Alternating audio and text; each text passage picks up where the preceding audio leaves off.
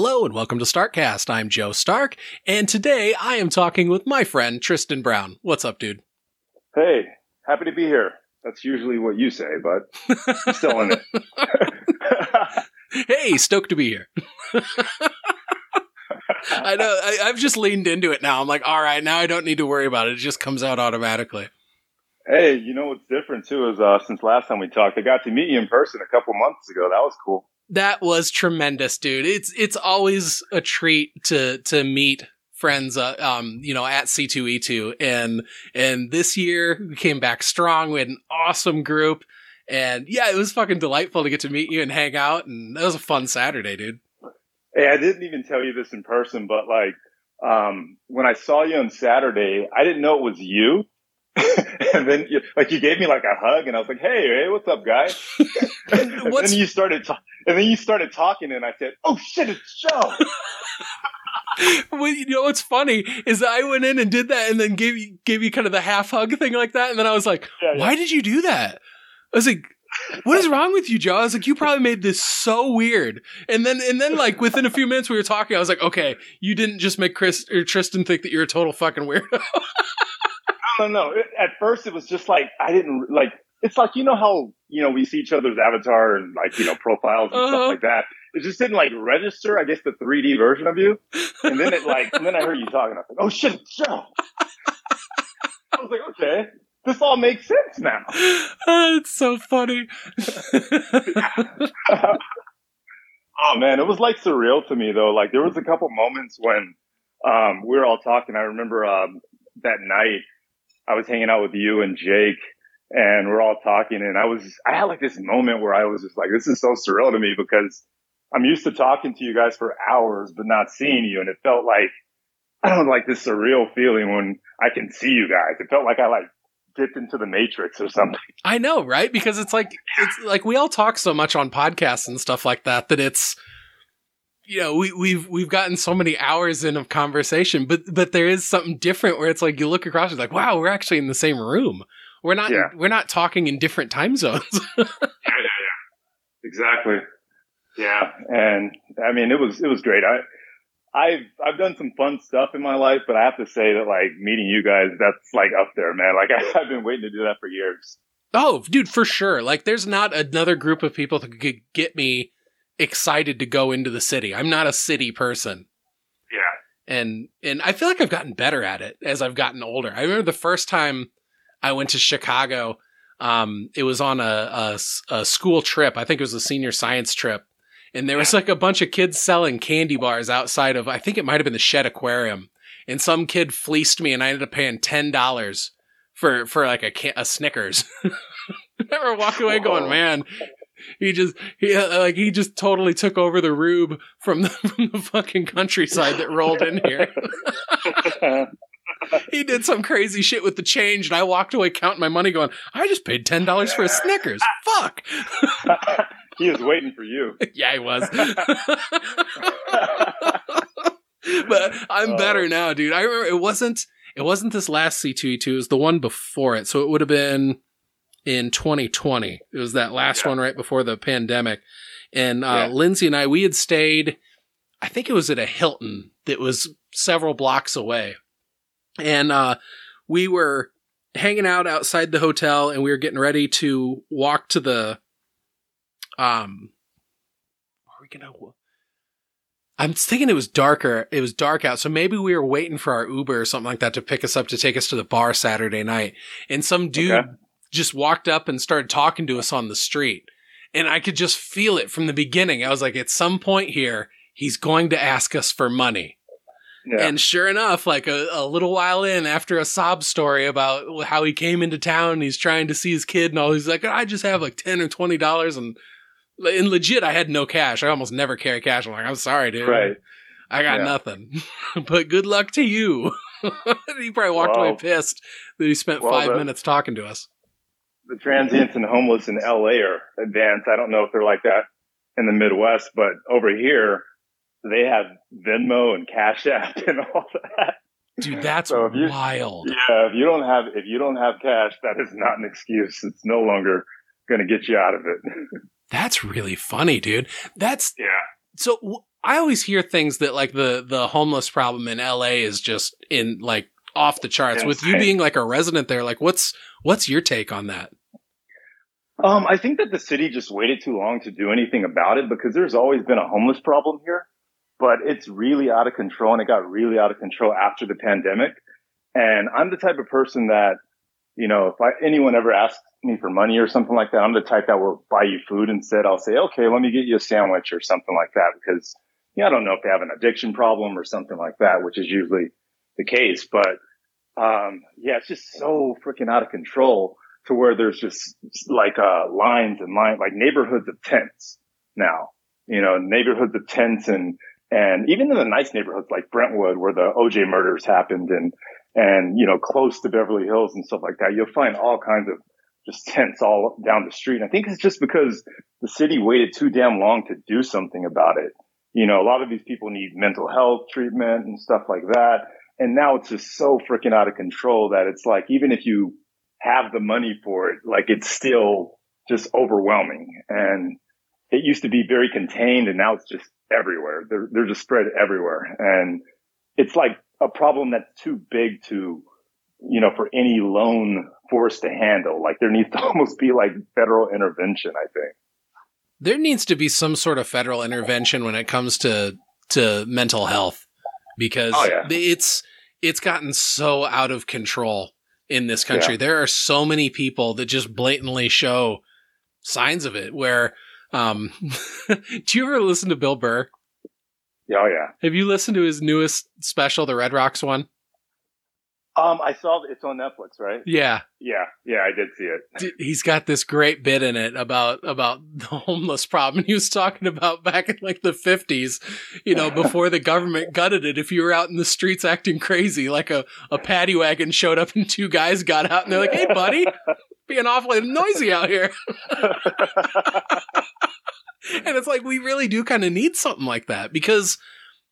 Yeah. I, I I've had friends that that have dealt with having to take care of loved ones that are going through mental illness and yeah i i feel for them so much because the stories i've heard man it just brings tears to your eyes it's so oh, yeah. difficult to try and get somebody that sort of help because I don't know. It sounds like there's just a million different hoops you got to jump through, and it's like they can't, they just can't wait to kick the person back out on the street unless you've got some sort of you know, giant piggy bank you can keep dipping into to, to pay to have them in a private facility. But the, the sad truth of it is that a lot of people in this country don't have that sort of money, but those problems persist. And yeah, do, do, that's do one of the issues end, too. Do you think they end yeah. up in, in LA and on the West Coast and stuff like that just because the weather's so nice there that they're not going to like freeze to death at night or? I mean, there's this theory and I can't prove it to be true, but it makes sense that a lot of states and, and municipalities send people to LA because it's like, hey, let's just pay 50 bucks for a Greyhound ticket or whatever it costs to send you to LA. And now you're their problem. and I mean, if I was living on the streets, I would want to be probably in a place that's warm during the winter, but you know, I, it's a little more enticing, I guess, than other places. I know that, I mean, your, your neck of the woods is going to be hell to be at during December, you know, so it's not too bad over here, you know, during January and February. It's tolerable if you're living on the streets. So, you know, I know that factors in to some extent, but yeah, I mean, it's, I think it is just an enticing place to be if you're going to be out and about, you know? Yeah. Well, yeah, I think it was, that was yet this week, I think, where there was that stunt where, was it the governor in Florida and the governor in Texas both shipped a, a, a bunch of, I mean, one of them were asylum seekers I know, and they just shipped them to like from Florida to Martha's Vineyard.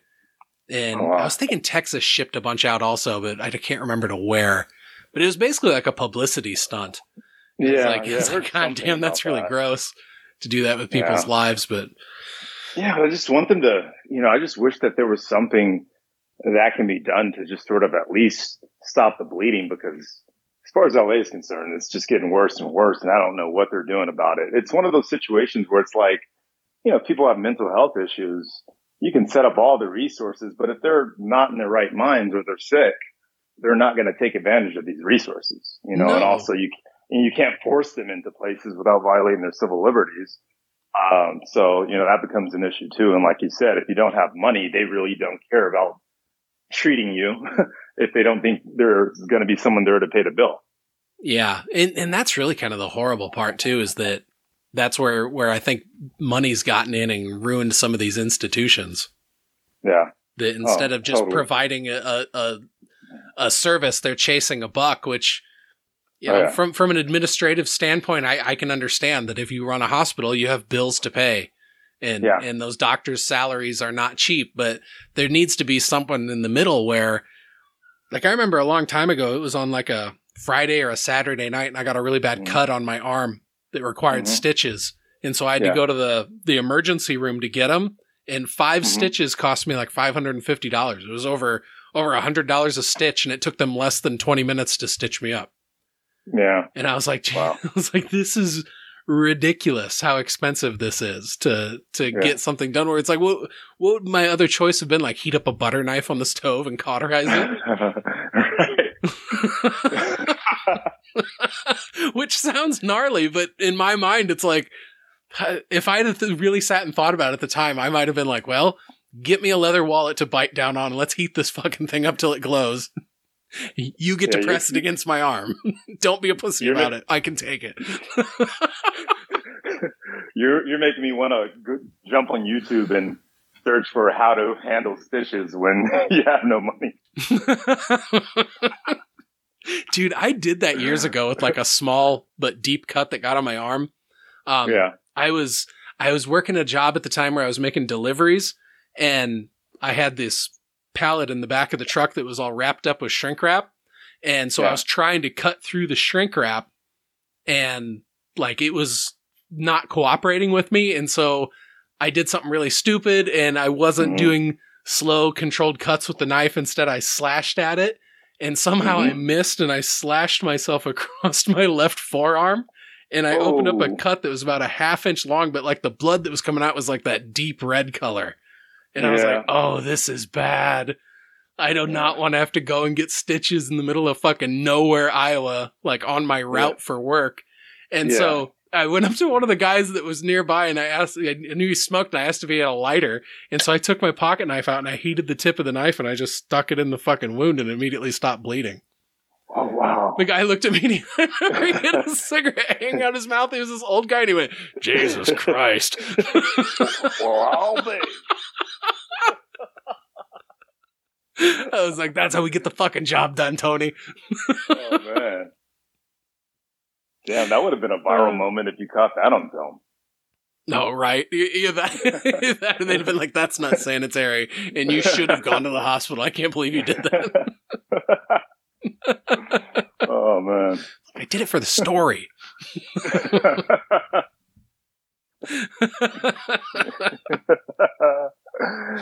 oh my god, I did it for the story.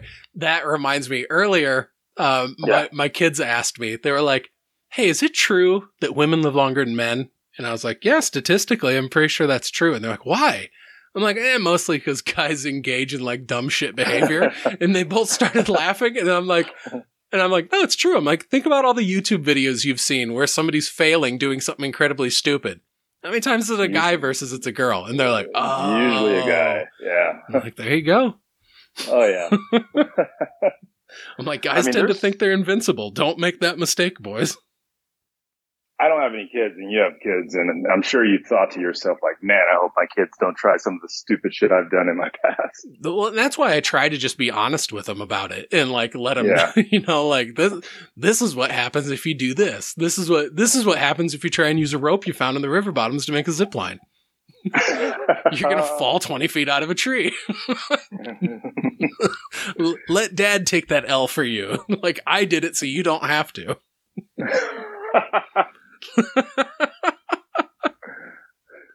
yeah, I, I don't know. I, li- I like having those sorts of honest conversations with my kids though, because I, I try and just I, I I want them to be prepared for the world when when they're you know when when they're by the time they're an adult, not just yeah. you know this is what what time did what, what year did Columbus sail the ocean blue? It's like yeah that that stuff has a place, but also It's like, here's what you need to know about the world. Don't just walk around trusting everybody that comes up to you. It's okay to have a little bit of reasonable suspicion around pe- new people. And, you know, that, like little tips like that, that they're not going to tell you this in school, but, you know, this is the real shit. like, don't, if you're walking at night, don't act like a victim. Walk with your shoulders erect. Look around. Don't be wearing headphones at night. You know, like be like this real world shit. Like this is situational awareness. This is you need this to to get by. Like that sort of stuff is. It, it's fun because they're little sponges and they soak it all up. And then at different times, I'll hear them repeat things back, and then I'll just smile and I'll be like, "Yes, they did listen." yeah, registered. I mean, I feel that I'm going to tell my kids, you know, that one of the rules of life is that when you're out in the world, you just have to basically be on a defense mode to some extent. That's when you're driving and everything. It's like driving isn't just about learning how to drive well. It's also learning about how to defend yourself when an asshole around you drives poorly. Uh huh. Oh, dude, I, I I tell them that about defensive driving all the time. Yeah. like, see how this person has their turn signal on? I was like, we're not going to, we're not pulling out until we actually see them making this turn. I don't care how was- impatient the people in line behind me are, you know. Yeah. Yeah. And there's times I want to merge into a, a lane, let's say to my right. And I'm like, okay, this asshole over here is about to merge at the same time. I know it. He's not paying attention. Let me get in front of him. I know that shit always terrifies me. I, I hate merging over into, like, if I'm in the far left lane and they're in the far right lane and I have to get Yeah. into that middle lane, like, I want to get like a car length ahead of them before I do that. Yeah. I am. I You don't spent. wanna- I spent so many years driving like a truck for work, not like a semi, but just like a, a big flatbed truck making Mhm. deliveries. And so I would get, I mean, out of a 40 hour work week, at least 20 of that would probably be like windshield time some weeks. And so Yeah. like, that was just a lot of driving all over the eastern half of the state in Iowa. And, you know, we don't, we don't have the worst drivers here, but man, they, we still get plenty of fucking dum dums. Uh, they can't be worse than what I see here in LA. Dude, I, with some of the videos and shit I've seen of traffic in LA, it's just mind blowing to me. I mean, Oh my God, those when are some really raining- wide freeways. yeah. And when it starts raining, it's like you just need to fucking stay home because they do not know how to handle the rain. At oh all. no. Well, and I'd imagine you get rain pretty infrequently there too, and so that means probably when it first starts raining, there's so much oil and shit that comes out of the pavement that hydroplaning's Oh, yeah. probably like really, really bad there. Oh yeah, it's bad, um, and it rains very infrequently. And when it does rain, um, you're just going to see, uh, you know, tons of accidents on your trail. You know, you're going to see tons of accidents in your navigation. So it's like if you ever see it just raining all of a sudden in the morning, just cancel your plans if you have somewhere far to go. It's going to take you forever to get there. My my my twelve year old Liam is obsessed with Los Angeles, and and Oh, he's yeah? always talking about me like, well, well, you know, if we're gonna go hiking in Yosemite, we've got to go to Los Angeles. I'm like, I do not want like you could fucking pay me to go to Los Angeles, and I would argue against going. I was like, it just does not sound like a good time. But like I was saying earlier, I'm not a city person, and so I'm making it into a much bigger deal in my head than than it probably actually is. Well, I'll tell you this: there are people that live 45 minutes outside of LA, and they don't go to fucking LA. so you know. I mean, I actually grew up in an area that's right outside of LA, about, you know, 45 minutes to an hour or so. And I grew up with people who had never been to LA and people who never will go there because it's like night and day. wow. As soon as, as soon as you get there, it's different. Like, like the energy, everything is different. Wow. Okay. So so you've lived in California your whole life then? Uh, for the most part, yeah. I, I spent about two months in Florida for some reason back in 2000, but yeah, California all of my life. Two months doesn't Otherwise. count. That's an extended vacation. Yeah, it basically was. Yeah, I, I I lived in Tampa for a couple months, and I was like, I mean, no offense to anyone in Tampa, but I was like, this place sucks. what took you to Tampa originally?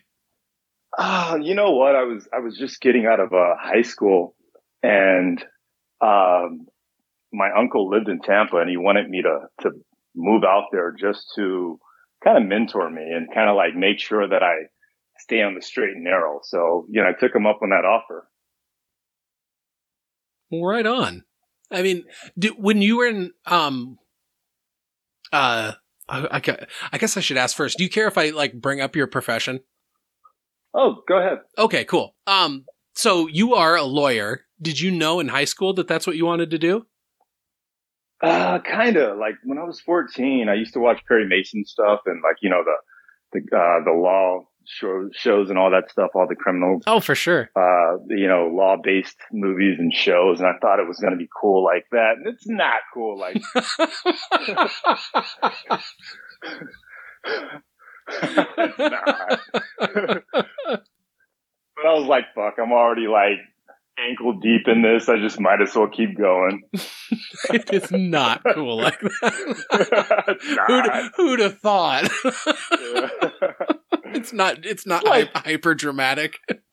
Yeah, not at all. And it's like, and, and it sucks because people watch. You know, they watch, uh, um, you know, these movies and shows, and I have clients who say, "Well, let's just sue them." And I'm like, it doesn't work that easy. Like, it's in California, it's going to take us months before we even get to the first hearing and then maybe a year before we get to trial. And people think that everything happens in like a half an hour, like a law based show or something. I, I've heard like uh, uh, criminal investigators talk about something similar to that with TV affecting like jurors' expectations. They they called it the CSI effect. Oh, like jurors think that they're in for like something exciting, and they're instead sitting there watching like a medical examiner talk about the differences between DNA and stuff. exactly. Six hours. and their eyes are glazing over. yeah. yeah. And they're like waiting for the surprise witness that never shows up. That's the other thing too. The surprise witness, right? Like the surprise witness who just comes down the hall and shocks everyone. It's like, that's total bullshit because you have to, you have to let everyone know who your witnesses are in advance. Yeah, I was going to say, so doesn't the defense have to have a list of who your witnesses are so that they can adequately prepare for yeah, their, no their cross examination or whatever? Exactly. Yeah. there is no surprise witness. This profession sucks. See, all, all my legal knowledge comes from pop culture, and I knew that. yeah, right. It, it, it's funny too. Like you see sometimes, um, you know, like an attorney who's trying to gather all this information and gra- gather all this dirt on the other side. But it's like they actually just give it to you. It's like they give you all the evidence. Like everyone has to exchange all their evidence. You know, you don't have to go hunting for it. I learned that in my cousin Vinny. yeah. He's like, he just exactly. gave me all this stuff. oh my God. I relate to that movie so much. It's one of my favorites because like, I think, um, there's the scene where he goes to, uh, court for the first time and he shows up and he just has one of those, those yellow notepads and the guy next to him has all these files and things like that. That was, that was me for like the first few years of me like practicing because I would just show up and I would be like, okay, I got my notepad. I'm ready to go. I have, and I have like nothing else to support me. And I'm just looking around. So like feeling so inept and just like so unprepared. And it's like it's like the first few years of being a lawyer is just like trying to pretend and like convince everyone that you're that you know what you're talking about and that you know what you're doing. That's pretty much what it is. Because like, like when you get out of law school, you don't know shit. You don't know anything. Like you don't know like they don't teach you anything. It's not like a a lot of people think that you go there and you actually learn stuff, but you don't learn anything. Like you just learn how to kind of think like a lawyer, but you don't really learn much until you actually start practicing. And so those first years, you're just so lost and you're just basically just having a pissing contest, like trying to look like you know what you're doing. I mean, that's all it is. Oh, wow. Wow. So you really got to go in there and just kind of walk the walk and outwardly, to- outwardly display what the, you know what you're doing. yeah. I read, I read, um, I think it was Johnnie Cochran's book a couple decades ago where he was talking about like it's called the practice because like that's what it is. Like you're always learning, you're always practicing when you're working. Um, there's no, it's not like you take like a, you know, like a specialized um, occupational field training session and you come out and you actually know how to do the job. It's like, no, we're gonna, we're gonna kind of show you what to do and you're just gonna have to learn how to swim. We're gonna push you in and you're gonna have to learn how to swim. Well, I would imagine depending on what sort of stuff is coming up, you're you're having to research stuff very specifically for that case, right?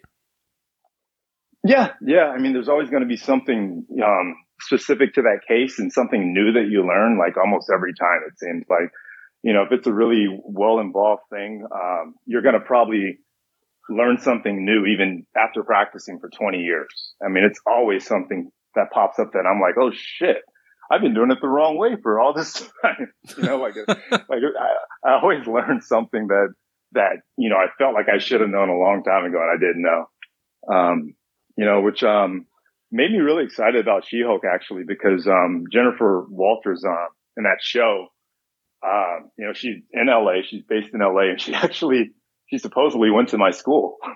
so I'm like, hey, I was curious to hear what your your take on that show was going to be, considering it's like a legal drama, and that's kind of you know what you do, I guess, without the drama part, right?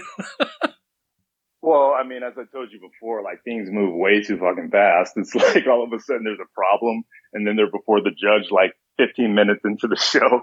It's like in California, like it's gonna be probably a month, like minimum, before you even get a hearing. Like sometimes months, like plural before you even get before a judge. And, and, you know, everything just moves so spiffy and fast and so convenient. yeah. Yeah. So, so oh, really, like all those She-Hulk billboards that were up in that show would have been up around LA for a very long time, but before she got to have her her copyright hearing.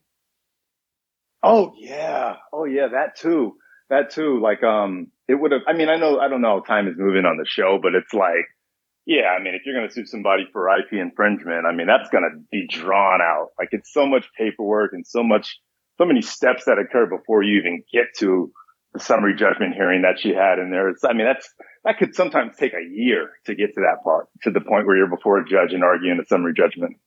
And so it's like, you know, you just got to somehow suspend disbelief. The other thing I was telling my girlfriend actually was, I was like, this is bullshit. Like LA courts are not that, that fucking pretty. They're not. Like, they look like shit. I mean, you, you probably remember like what the OJ courts look like, right? Oh yeah. And just how unappealing and non-cinematic those are. There's no, there's no big windows. It's not all, you know, this beautiful natural light cascading through the, the courtroom and all this space. It's just, uh, I mean, these things are like, feels like you're just walking into a closet, like a wooden closet, like a basement conference room. Yeah, I mean, it's nothing movie friendly about those places. But yeah, I mean, over overall, yeah, I mean, it's like I think even even attorneys we have to sometimes suspend our disbelief as well, you know, and just sort of just go with it because I would rather them shoot in those courtrooms that they're showing on She-Hulk than the actual ones that that you know, we actually have in LA because those are just, they're just trash. yeah. Oh, I can imagine. I, gosh, I, I've, I've never actually been in like a courtroom, but I had to go before a judge once in, in high school because I got busted for underage drinking. But, but oh, it really? wasn't actually in a court setting. I think we, we just had to go and see her in her office. Oh, so it was like, like basically just like, uh, a meeting in her office and she just kind of uh teared into me like about underage un- drinking. Oh, so you didn't get like a judgment or anything against you? Yeah. Uh, yeah, no, it was, I was, God, what did I have to do? I, I think I had to go to like an ASAC meeting and then write like yeah. a, an essay about the experience yeah. or something like that. Yeah. Yeah. Well, well what's funny too is that my mom and dad own a cabin outside of town that's on like private property. And so when my dad came and picked me up, we were drinking, we were doing shots of vodka in a cemetery. That's how smart we were. and the first thing my dad said after he picked us up was, "Why the fuck were you out at the cabin?" And I'm like, "That's a very fair question because I would have much rather got caught doing shots from you guys than officer fucking asshole back there." right. Live and learn. Oh man, teenagers, they're so stupid. Yeah, I mean, I did a lot of stupid things, man, and I'm I'm glad that I didn't end up with any sort of criminal charges or anything like that. Oh, um, same. I could have. I was. I mean, I just grew up around a lot of people that were in that element. A lot of people that were, uh, you know, that ended up behind bars. I remember those one time, uh, the closest I ever came to it, I was in uh, seventh grade or seventh or eighth grade. I think it was eighth grade.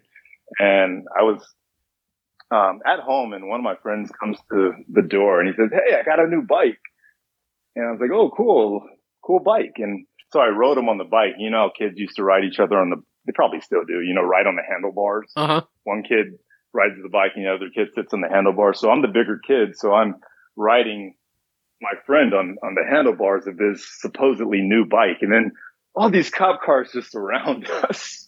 It turns out that he stole this bike from a kid, like basically assaulted some kid and stole the bike. Oh no. And and thankfully I was much taller than this kid because uh the description said that he got assaulted by a short kid. and so they had to stand next to each other in the spotlight in the police spotlight. And I was considerably taller than the short kid, so they took the short kid away. Oh man. Yeah, you lucked out. yeah. Yeah. Oh my god! When, Yeah. when I was in high school, I bought um, two 10 inch subwoofers and a, an amp off uh, my my best friend's older brother, and they were in my car for oh maybe less than a month. And one day Yeah. I pulled into my driveway and I was kind of gathering up stuff, and then I look in my rearview mirror and there's a cop car parked behind me in the driveway, and I was like, well, that's strange. And then I get out and he's asking all sorts of questions and asked me to, you know, open the hatch and all that. And I don't know what the fuck's going on. And I open it and yeah, it turn, turns out that my buddy's older brother had actually stolen the, the stuff. And, Oh man. and so yeah, then, then the cops like basically took it back. but uh, like I lucked out and I didn't get any charges pressed against me Oh or, good. or anything like that. And, and I, I think the kid just, that got it stolen from just wanted his stuff back. And yeah, pretty much got it back. Yeah. But, but yeah, it was kind of a bummer. And because I was like, oh shit, now this, this is kid's stereo shit that I paid money for. Now I don't have anymore. Yeah. I mean, I mean, I'm glad that you, that didn't turn out worse than it, you know, could have potentially turned out. And, um, you know, I'm glad I never ever did time or have a record or anything like that. I, I did steal some shit as a kid. Thankfully, I never got caught. Oh, dude, I Uh, got caught shoplifting cigarettes one time and I still feel shame over it. Yeah. Oh, I feel so, I like, there's times where I'll think about it and it almost like make me visibly shake and be like, like it's just so shameful. Yeah. Yeah. And, and I would never, you know, want to perpetuate that and, or, you know, have my kids, you know, do stuff like that. So I'm sure, I'm sure you probably had that discussion with your kids. Oh yeah, yeah, yeah. Well, I, I I got really good kids. Um, they they Yeah. just I'm I kind of lucked out that way. But but also you know we we shelter them from lots of shit too. Like there's lots of kids that you know just run loose all over our neighborhood all the time, and like our kids they're not allowed to just go out and run around with the neighborhood kids because it's like Yeah. I know what happens when a bunch of kids just run around with no adult supervision. Eventually you guys are going to get into some shit because there's otherwise nothing to do around this small town. Or it's like, I don't know which of these houses you might go into has got some weird fucking uncle that might try and finger bang you or something like that. So it's not going to happen if you don't Oh, get to go hang out with the fucking, with the kids over there. And yeah. And almost Oh, every man. time they have gone out and like there's there's always been some sort of altercation with other some other kid from the neighborhood. So for the most part, the boys are kind of like, you know what? I think I totally get what you're saying, and so Yeah. yeah, It's um, it sometimes sucks to be a kid. Huh? I mean, it's like it's so many dangers out there. Uh, you don't have too many liberties, and I, I just think to myself, you know, there was a lot of freedom when I was a kid, a lot of freedoms, and a lot of fun things too. You know, a lot of the shows I used to watch and the activities I used to have. But I sometimes ask myself if I would want to go back to being a kid, and I'm like, no, I'm good. dude, I'm same, okay. same. yeah, And well, and I think about all the shit that we got into because it was like over summer break, you know, we're all home running around. Parents are all at work. Yeah, Maybe there was like a grandparent watching somebody, but it was like the amount of shit that we got into. It's such a young age. Like, like we all knew what parents had like boxes of porn in their closets, like, all, right. like, like that sort of shit, and like, fucking Yeah. the weird, weird shit, dude. And yeah, like traumatic experiences and shit like that. You couldn't fucking pay me to go back. Like the only thing that would be rad about being a kid again is the absolute lack of responsibility. That that sounds amazing. But yeah. Yeah. Yeah, the fact that you just got to basically go to school and come home and get your homework done. you know, get your chores done. You know, it's like, yeah, I mean, that does sound kind of sweet, but at the same time, it's like, man, I hate it. I'm a Sagittarius, so like I hate authority. I couldn't stand someone telling me like, okay, go to class. Okay, go to lunch. Okay, go home. You know, it's like basically like a prison hmm. system. Oh yeah, no, I I always struggled with that too. I'm I'm a Libra, uh, so I don't know how yeah. far it goes in with that stuff. But I've yeah. never.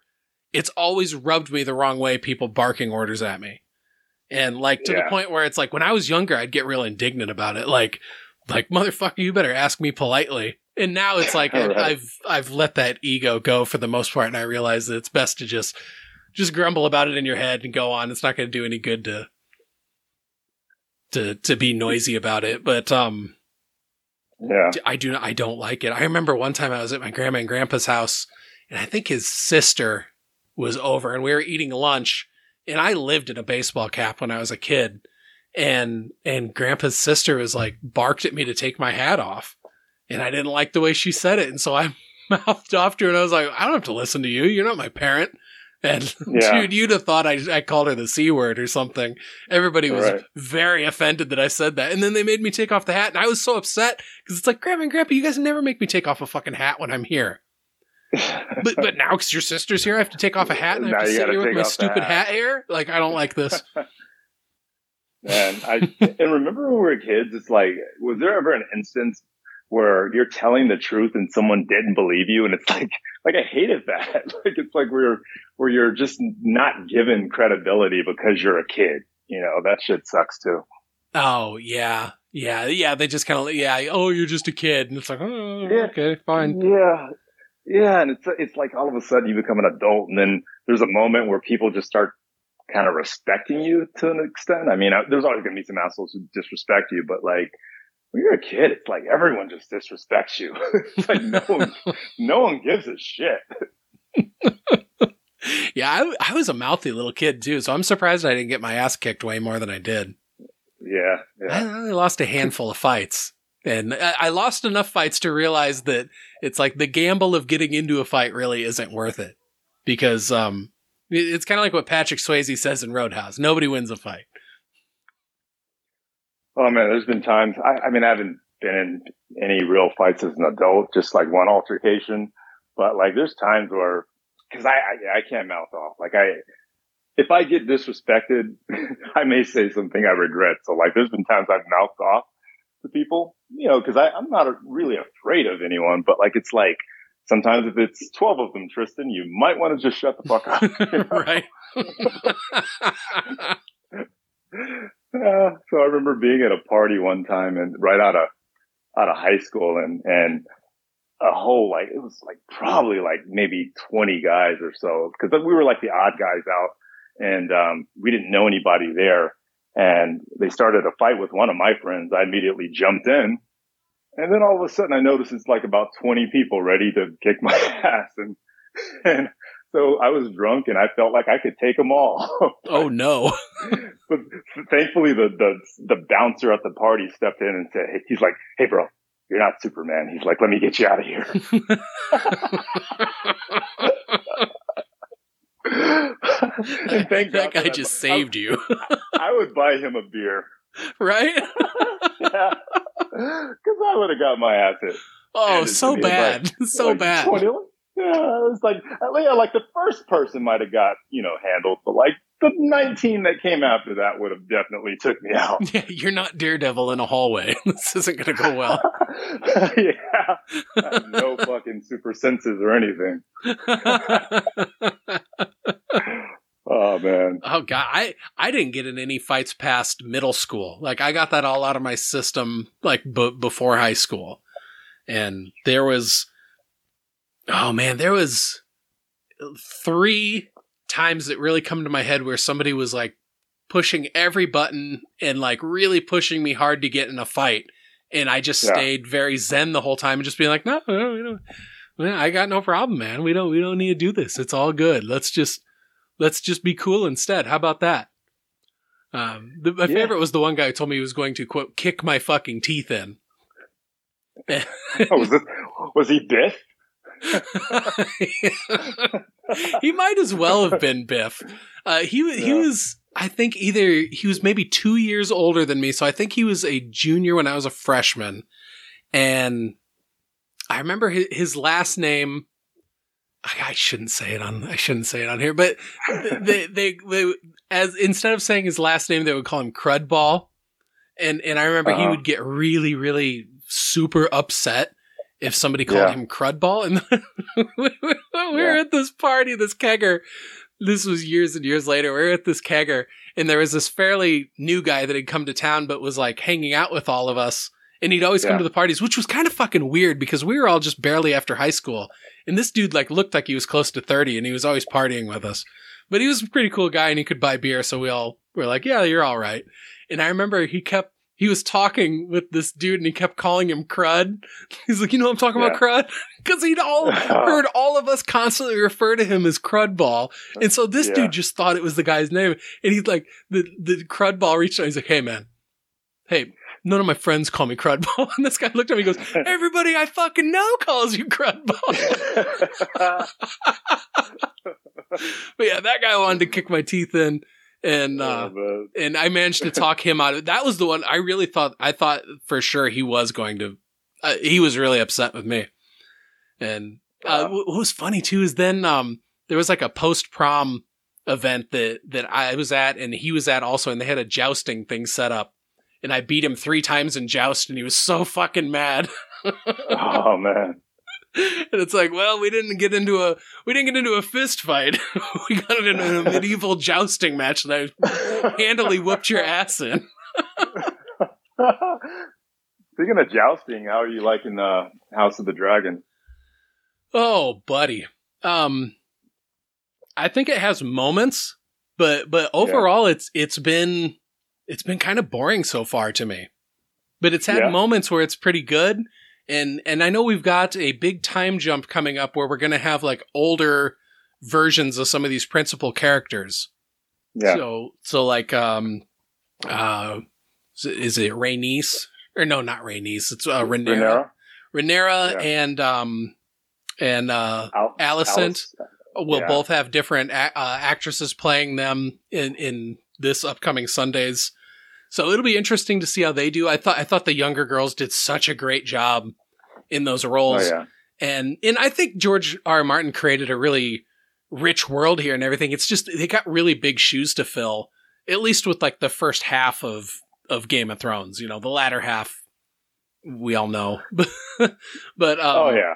Um, for me, it's and it's not an apt comparison either because like Lord of the Rings is such a different type of fantasy than mm-hmm. than the the fantasy that like Game of Thrones is, but I, I, feel like I'm getting a lot more out of Rings of Power. But it could be because I'm doing these like deep dives on them with with this other podcast, uh, PCLOTR, that that we're doing every week, where we're doing yeah, you know, these intense deep dive breakdowns of the episodes, and so it's like I've been, dude, I've been like living in J.R.R. Tolkien's mind, like since this yeah. show came out. It's like when I'm not watching the show and doing research on it and stuff like that, I'm like diving into YouTube videos that's breaking down different parts of the lore. And it's been really, really fun though, because it's like going into this, like I knew a fair amount about, you know, the, the world of Arda and, and Middle Earth and, and Numenor yeah. and Valinor and all that. I knew quite a bit about it. Like more than mm-hmm. just like an average fan that's only seen the movies, but nothing compared to like what I know now. it's it's fucking crazy. Oh, like the other day, I was, earlier this week, like researching this newest episode, I was like, God damn it! I really wish I could speak Elven. And I'm like, what the fuck is wrong with you? you do not have time to try and learn fucking Sylvan. Don't do it. Oh man, I, I'm curious because I know there's a bit of a divide, right? So I know there's a lot of people who are loving it, a lot of people are appreciating it, and just all across the the gamut, right? As far as what people are taking from this show, do you feel that because you're doing this deep dive, like a lot of people are kind of missing um, a lot of key moments, and a lot of people are just missing some of the the I guess the the gold that's there. Um, see, I don't know. Like it, it is a slow burn plot, and slow burn plots have always worked really, really well for me. Um, Yeah. because like I, I, you know, I like reading books.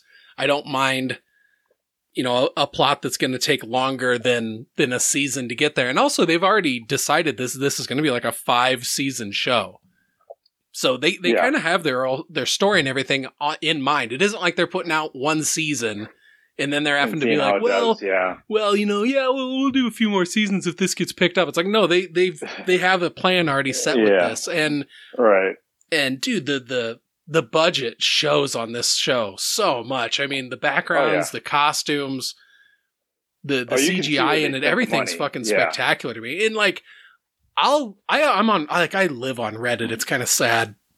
Yeah. And so so many of the comments like in these subreddits for it though, I'll just cash out because I'll be like, there's so much negativity on this and I do not relate at all to what these people are saying. Where like they're the people who are butthurt because the the characters are different than they were in the Jackson films. It's like, yeah, the Jackson films take place like well over a thousand years into the future. You know, you're gonna think these elves didn't change at all in a thousand years? yeah, it's it's like to me like one of the criticisms that people had of Last Jedi, which you know I'm not a huge fan of Last Jedi, but I appreciate it. And it's like like I get it, that's not your Luke, but it's like people change. I'm not the same person I was ten years ago. You think this guy's the same person he was 30, 40 years ago? It- it makes no exactly. well, It's- and it made sense with the context of Luke's story in that.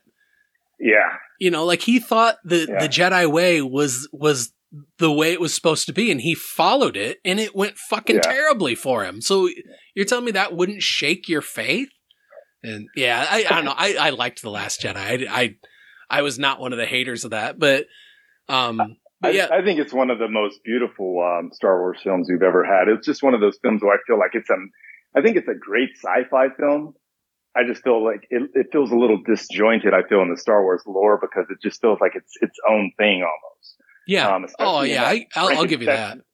That Frankenstein of a trilogy too. But um, but yeah, back to the Ring, the Rings of Power. Yeah, it's like how the hell are you going to think that nothing happened over a thousand years that's going to change this person? Like that's just ridiculous. Yeah, and and like another complaint is they don't like the that this timeline is compressed and all these things that should be happening, you know, hundreds of years apart are now happening, you know, concurrently and it's like that's really the only way to logically do it as a show. Because otherwise Yeah. your elven characters are going to be the only ones that are going to be consistent from episode to episode. Yeah. And, and it's like whenever you adapt anything, you're going to have to make those kind of adjustments. I mean, even Peter Jackson made adjustments, you know, to this trilogy, but A hundred percent. yeah. So it's like all of a sudden, it's funny when you, you know, you talk about people who are so, yeah, uh, dedicated and, and loyal to the Jackson trilogy, criticizing changes that are being made. It's like, dude, are you serious? Like, do you know how many changes were made for that trilogy? Oh, so many. Like and earlier this week I watched all three of the extended ones, so that was fun. And Oh, wow. um, Yeah. and Yeah. That's, and like that's yeah, a it was rewatch. Dude, I had so I had such a good time with it. Um, but but like I said, I've been like just living in this lore for the for the past few weeks, and Yeah. was, I was like, I have to watch these, and I I have not seen the Hobbit movies, and I'm actually motivated to watch them now, even though I've heard they're not the best. Oh, The Hobbit. Okay, so I really enjoyed them when I watched them in the theaters, but I've never revisited them at home. Okay, nice. Well, that gives me some hope then, because otherwise, I really haven't heard too many positive things about those ones. Well, I'm also not like a hardcore um, Tolkien fan, but like as a casual fan, I thought they were pretty entertaining, especially the first one I liked a lot. Um, but yeah, like I just felt like they were kind of stretching it out a little bit. Like even though, you know, I read The Hobbit a long time ago, but it's like I can tell that it was a lot of Hollywood studio involvement and just kind of stretching things out for the sake of having a nine hour trilogy. You know, oh, for but, uh, sure. Yeah, but overall, like I think you probably would enjoy the first one at least. Nice. Yeah, I'm, I'm gonna watch them probably sometime over the next couple weeks. I'll get them watched. Um, Yeah. but yeah, dude, I, I've been absolutely loving Rings of Power. I, I know you've seen the first two episodes. What did you think of it? Well, as you mentioned, I can see the budget. Like I can see the money. I mean, it's definitely a very well crafted cinematic looking show. Um, it seems like the actors they casted were fantastic too.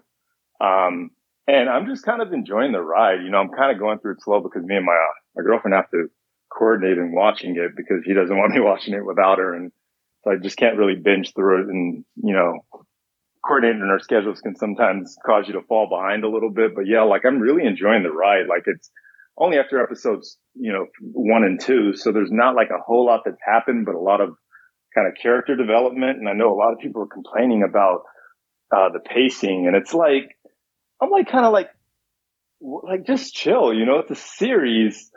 Like just kind of enjoy the ride, you know, enjoy the world, enjoy the cinematography, enjoy the enjoy the like learning who these people are. Like I don't feel like everything has to be, you know, uh, bang bang and and and action packed all the time, you know. And, and I get it if that's what you're looking for. Maybe I mean, I mean, just look at uh, Fellowship of the Ring, right? I mean, there's a lot of slow burn there. So like, I don't get why people can't kind of just chill with this show and let it marinate as well. Yeah, yeah, yeah, and and also, I wonder how much of it has to do with just people online who are just the small-minded people who are upset that that there's a female lead in the show, or upset that that there's black elves and black dwarves, and it's like, oh no, not that. Oh my god like orcs okay and, and, and all these creatures okay, but black people, oh my god! Yep, now, you beat me to it. Now this fantasy is just being absurd. It's like you're okay with the fact that there's orcs and and hobbits. And you're okay with elves, but but a black elf crosses the line for you, like, and you don't see where the problem lies with that take. Oh my yeah. god! Tell me again how white privilege isn't a thing. I mean, it amazes me, right? Because it's like, I mean, you do know there, this world is full of people of color, right? So like, you're trying to tell me that a fantasy world can't have people of color like that. You're really reaching there. like you're, you're really reaching there. Yeah. And, and so I wonder how much of it online is just people who are just fucking dum dums because you're seeing a lot of the same complaints with, with House of the Dragon too like, like, oh, this, this, this was black people in Westeros. It's like, oh no, get the and I'm fuck like, over like yourself. You, like you do know, as far as House of the Dragon is concerned, the guy who created this world is involved with this, right? You know that, right? oh my gosh! Man. And so I, I think that's and and then you're seeing some of that with um with She Hulk also, and I love how much She Hulk is leaning into it with, with like uh, almost you, making it a meta part of the show, which is fantastic. That was like a, a stroke of genius that I did not expect with She-Hulk too. Is that they knew just based on you know just the way of the world and Twitter and all that, like they knew exactly the type of backlash it was going to get. So it's kind of fun to see that even though these episodes are probably shot, you know, a year ago, months ago, that it's almost like in real time they're they're kind of predicting what people are saying about these things. Oh yeah, yeah, yeah. For stuff yeah. that was you know written a while ago, it's remarkably prescient. it shows that the world has not fucking changed. Yeah, yeah, yeah, and and yeah, overall, like I'm enjoying the show. Like I don't think it's you know top tier Marvel, but it's like I I enjoy being um just you know in the Marvel realm in a in a in a setting that's not too serious, where you can kind of just sort of explore the world and not have to worry about some world ending event. You know, it's like, it's kind of fun to just kind of see a, a character develop on, on a stage that's not so serious and, and, and pressing or, or I guess another word to say is just like, you know, uh, important. if I could even use that word, it's just nice to see someone just kind of develop in their own sphere. And, and, you know, you know, in the future, we're probably going to see her in bigger crossover movies and all that. And it's like you can go back and kind of see like this person and how they developed and became the person that they grew to be. You know, the same with Miss Marvel as well. It's like, like I don't think everything has to be so epic when it comes to Marvel. Like I'm fine, um, having these, these different tones. Like, like I'm sure you read comic books where, you know, you pick up an issue sometimes and that issue had nothing of importance in it. It's just a fuck, like a fuck off issue where a character is just having fun. Oh yeah, dude. like my my favorite issue of a Batman comic is a it's like a encapsulated single issue that is a double date with Batman and Selina Kyle or Bruce Wayne and Selina Kyle and um, Clark Kent and Lois Lane, and it is so oh. much fun, dude. It is so much fun. They they go to like this uh like a carnival, yeah. and then right when they get there, they're showing up. And like the guy at the gate says, "Oh, you can't come in in those regular clothes. It's superhero day, so you got to be dressed like a superhero to get in." And so they go back to the car, and Lois Lane puts on Selina Kyle's cat suit. Yeah. Batman or uh, uh, Clark puts on the bat suit, and Bruce yeah. puts on the Superman suit, and then uh-huh. basically Selina Kyle is just like wearing like a dress that Lois Lane was wearing. And when the guy's like at the at the at the gates, like, "Who are you supposed to be?" She like gets in his face and meows. it's fucking fantastic. But yeah, it's it's so much fun because, because then like uh, uh, Clark's complaining about how the bat suit's really itchy, and the girls are like, "Boys are gross. They don't wash their clothes enough." And Batman's like, "No, nah, it's it's probably a little bit of kryptonite dust in there. I'm sorry about that." but then I used to love those issues, dude. There's this scene in it where where where Bruce and Clark are talking, and uh, yeah. Clark's saying that I bet that if I were pitching to you, you wouldn't be able to hit it. I think I could strike you out. And Bruce is like, there's no way you're striking me out. And so it's like this ongoing thing throughout where it's like showing them individually and like Bruce is talking to Selina and being like, there's an, oh, there's a top end on how fast he can throw that ball before it's going to come apart. And so I just have to swing the bat fast enough to just catch it before it goes by me. And then Clark is talking to uh, Lois Lane, and he's like saying, "There's no way he's going to be able to hit this ball. Jonathan can't even hit my fastballs." and then at the end of the episode, they like go into like a, a baseball park at, at night and like have the like the little contest, and it's so fuck. Oh, it's nice. just such a wonderful issue of comic where it just makes you smile the whole time and it makes you appreciate this like relationship that Batman and Superman have together. But it is it's like, would you think a Batman comic would be like that? Like full of joy and happiness and laughter? And, but it absolutely was it, worked. Was, was, it actually Batman or was it like this from the Batman or? main run? It was from the Rebirth oh, wow. series. It was written by Tom King. Um, I'll, I'll, I'll post a link to the the okay. the comic on on on um the the Facebook feed for this. If nice. anybody wants to check it out, I, I, highly recommend it. And also, it's like a single copy of a comic. If you want to go buy it digitally, it's probably less than two dollars. Oh yeah, yeah, totally worth yeah. the money. It's such a wonderful issue.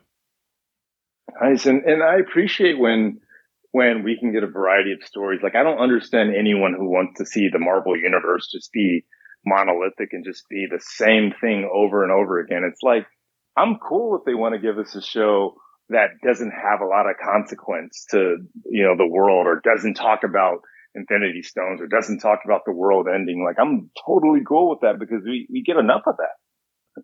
Oh, absolutely. And and that's what's been yeah. really fun with She-Hulk with me is that I like how different it is from anything else we've gotten in the MCU. It's silly, it's self-aware, it's doing the fourth wall breaks. It's it's really really fun. And th- this last episode where she was at the wedding and she got super drunk and it was just showing her as just Jen being drunk yeah. and dancing silly, like this is so fun. Yeah, yeah. I mean, it's and it's like that episode basically, like she described it, was a bottle episode, right? It had no consequence to anything, and it's like it's like we used to watch thirty minute sitcoms all the time, right? That meant nothing. You know, uh, like there would be an episode that had nothing ongoing. Like you would watch that episode, it would begin and it would end. It's like, I think Marvel has room to do that, you know, to just have shows that don't have, you know, um, an overarching storyline. I mean, even though this one does have an overarching storyline, but just having like these episodes kind of like, you know, in the vein of a Seinfeld or a community or something where it's like just something stupid happens that's entertaining. Like, I mean, I feel that we can have that sometimes. You know, yeah, Marvel. absolutely. what did you think of the drip broker? that cracked me up. the drip broker, man. Like, so I, am guessing like this is going to be the guy that's or, or how they explain how people are making their costumes because it's, you know, one thing I noticed too because um I know we saw that little Daredevil drop too. Is Daredevil the first? But aside from Spider Man, is he going to be the first MCU character that has a secret identity? Gosh, he it might be like, because yeah, yeah, almost all the other heroes are kind of out in the open. Yeah, yeah. So I think, um, yeah, having like a you know costume with a mask that covers your face and all that is is going to be a little bit unique to the MCU because it's like you know most of these characters, it's like part of their, it's like I, like their costume, you know, the mask is kind of part of their their fighting attire or something like that. Captain America's helmet and things like that. You know, Iron Man's armor and Black Panther's you know helmet and all that stuff. It's like this is actually just going to be just to fucking hide who he is for the most part, as far as Daredevil is concerned.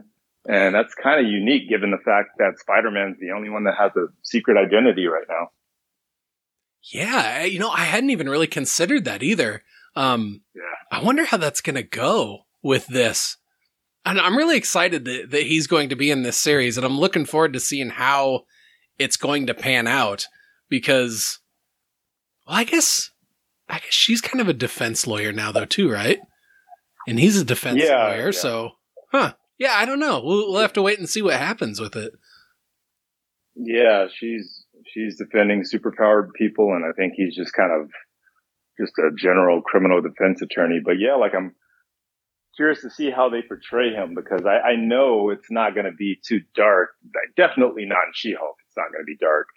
But I wonder how they're going to factor in that yellow costume too. I wonder if that's going to, you know, because Daredevil's costume was yellow in the comics before he transitioned um, to the black and the red one. Mm-hmm. Um, so I wonder if it's just going to be yellow for this series, and then he's going to transition to the red or black come uh, his own series. Because I don't, I really don't see them having him in a bright yellow suit like throughout the duration of the Daredevil series.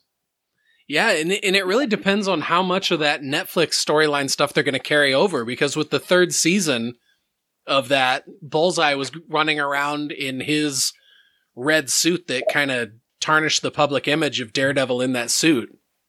Yeah. And so with him yeah. going to a different colored suit, it, it does kind of match up with that storyline. But, mm-hmm. but dude, be- between Feige and Charlie Cox and Vincent D'Onofrio, it's like they're all kind of saying conflicting things in the public eye as to what this new series is going to be. It's a it's a continuation of the Netflix. No, this is a brand new thing. Oh no, these are the same characters from that show. And it's like, well, what is it? And I, I think the answer is we're going to just have to wait and see. Um, if I have to guess, it's going to be a, like a foggy continuation, basically where most of what happened happened in those in the Netflix series, but it's not canon. Kind of like how Star Wars is doing, you know, with the legacy character, uh, you know, stories and all that stuff, where it's like, you know, they're basically like saying like, yeah, it happened until we contradict it. you know, like, uh, like, yeah, you can say this happened, but but until we say something that contradicts that, you have to go with what we're saying. You know, it's like I, I feel that's kind of the approach they're going to take, where you can assume that everything in Netflix happened, but if something does conflict, they're just going to chalk it up to being in a different universe. Yeah, yeah. I mean, definitely. I, I kind of like that too. That that it's yeah. like if they don't just if they just don't talk about it, if they don't acknowledge the elephant in the room, then it's not there. But I also know that, like, I don't think they're going to want you to, to require everyone to watch Netflix, you know, because I know not everyone has watched it. I mean, of course we did. And I don't know if everyone who, who follows the current MCU has seen Daredevil. And I know there's a, a handful, I know personally a handful of people who have not seen it. So, like, I feel like there's probably going to be like a recap or something, or, or maybe just like some quick recaps to kind of get you caught up to speed. Um, but I don't know. Like, is Foggy the guy that plays Foggy Nelson? Is he even is he going to be part of the show? I'm not even sure. I I heard that he's going to be on it. Yeah, it, that would be really weird if he's not. Um, Karen Page, um, you know, I'm pretty sure they're going to probably bring her back as well too. They they don't have to, but I mean, I'm, it seems like they would. But uh, but yeah, like it gets really weird when you start recasting people that he interacted with. You know, like it's like it's gonna be kind of weird to have him interact with like a completely new Iron Fist, you know, because I know that guy's not being recast. uh, um, so, and I'm actually, okay with rephrase that. that. Uh, yeah, I'm pretty sure he's going to be recast. Is what I meant to say. Yeah.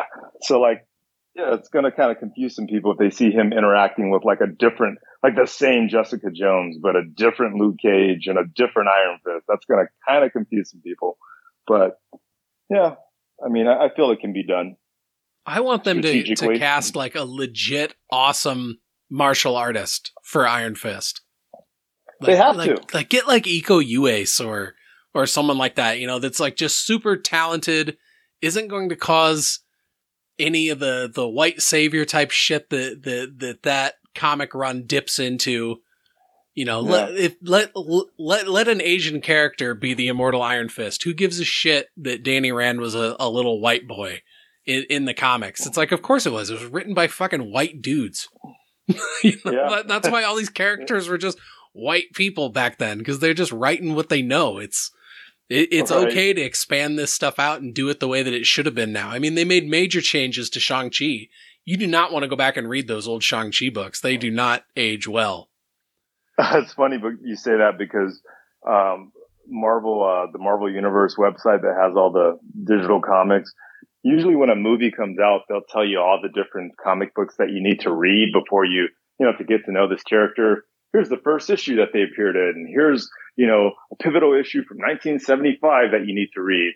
When it came to Shang-Chi, they were like, start in 2015. Forget everything that came before that.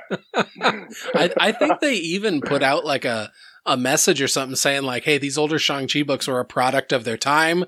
They, yeah. they are admittedly racist and we don't recommend that you go back and revisit them. Or if you do, keep in mind, you know, that these are the product of an era a bygone era.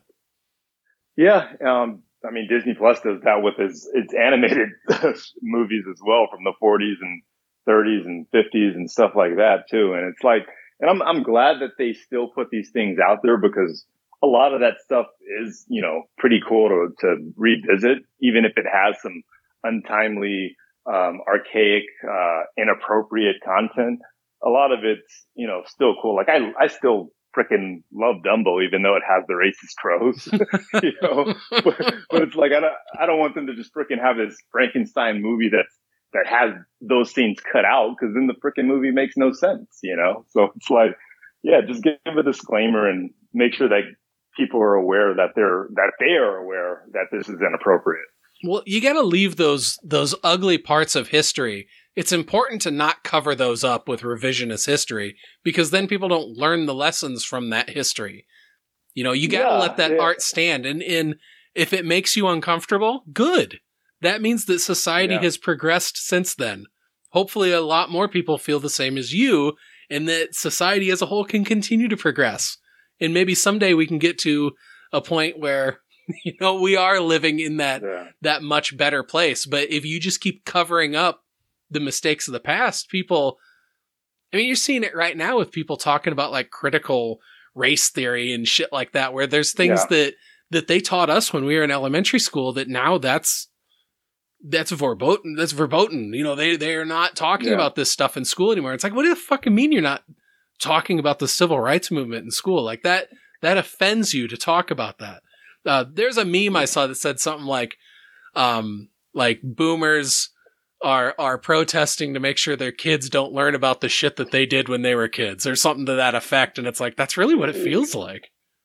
Yeah it's like even though it might have been uncomfortable it's like we can't sit around and act like this stuff never happened. Like that's the worst lesson to tell your kids is that everything was perfect and everything you know was hunky-dory until you were born. Like it's like we need to know all the fucked up shit we did so that we don't repeat it. exactly. If yeah. history makes you uncomfortable, then that's good. That means that there's a lesson in it. Yeah, definitely. Yeah.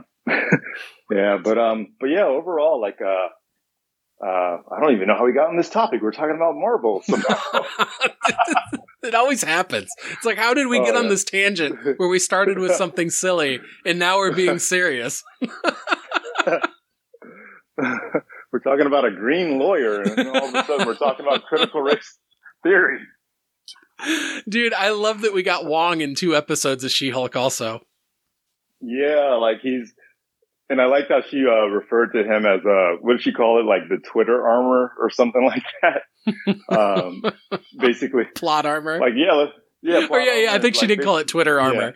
Yeah. yeah, like basically saying like, yeah, we throw Wong in here, and like we're gonna be we're gonna be cool for a week. You know? and I love I love how that character has evolved too. You know, from being a minor character and and uh, Doctor Strange is just sort of being like the connective glue of this of this phase too, you know. And I'm pretty sure we're going to see him again before the season's over. How many episodes are there? We're on like six now, right?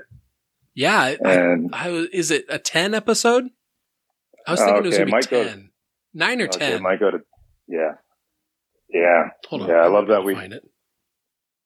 Yeah, it's cool that we got Wong, and um, you know, I'm looking forward to seeing what they how they kind of factor him in as being the Sorcerer Supreme, like moving forward too, because it's also it's almost kind of like he's turning into like the Nick Fury now, you know, like the guy that just freaking shows up and oh all right random Marvel events, yeah.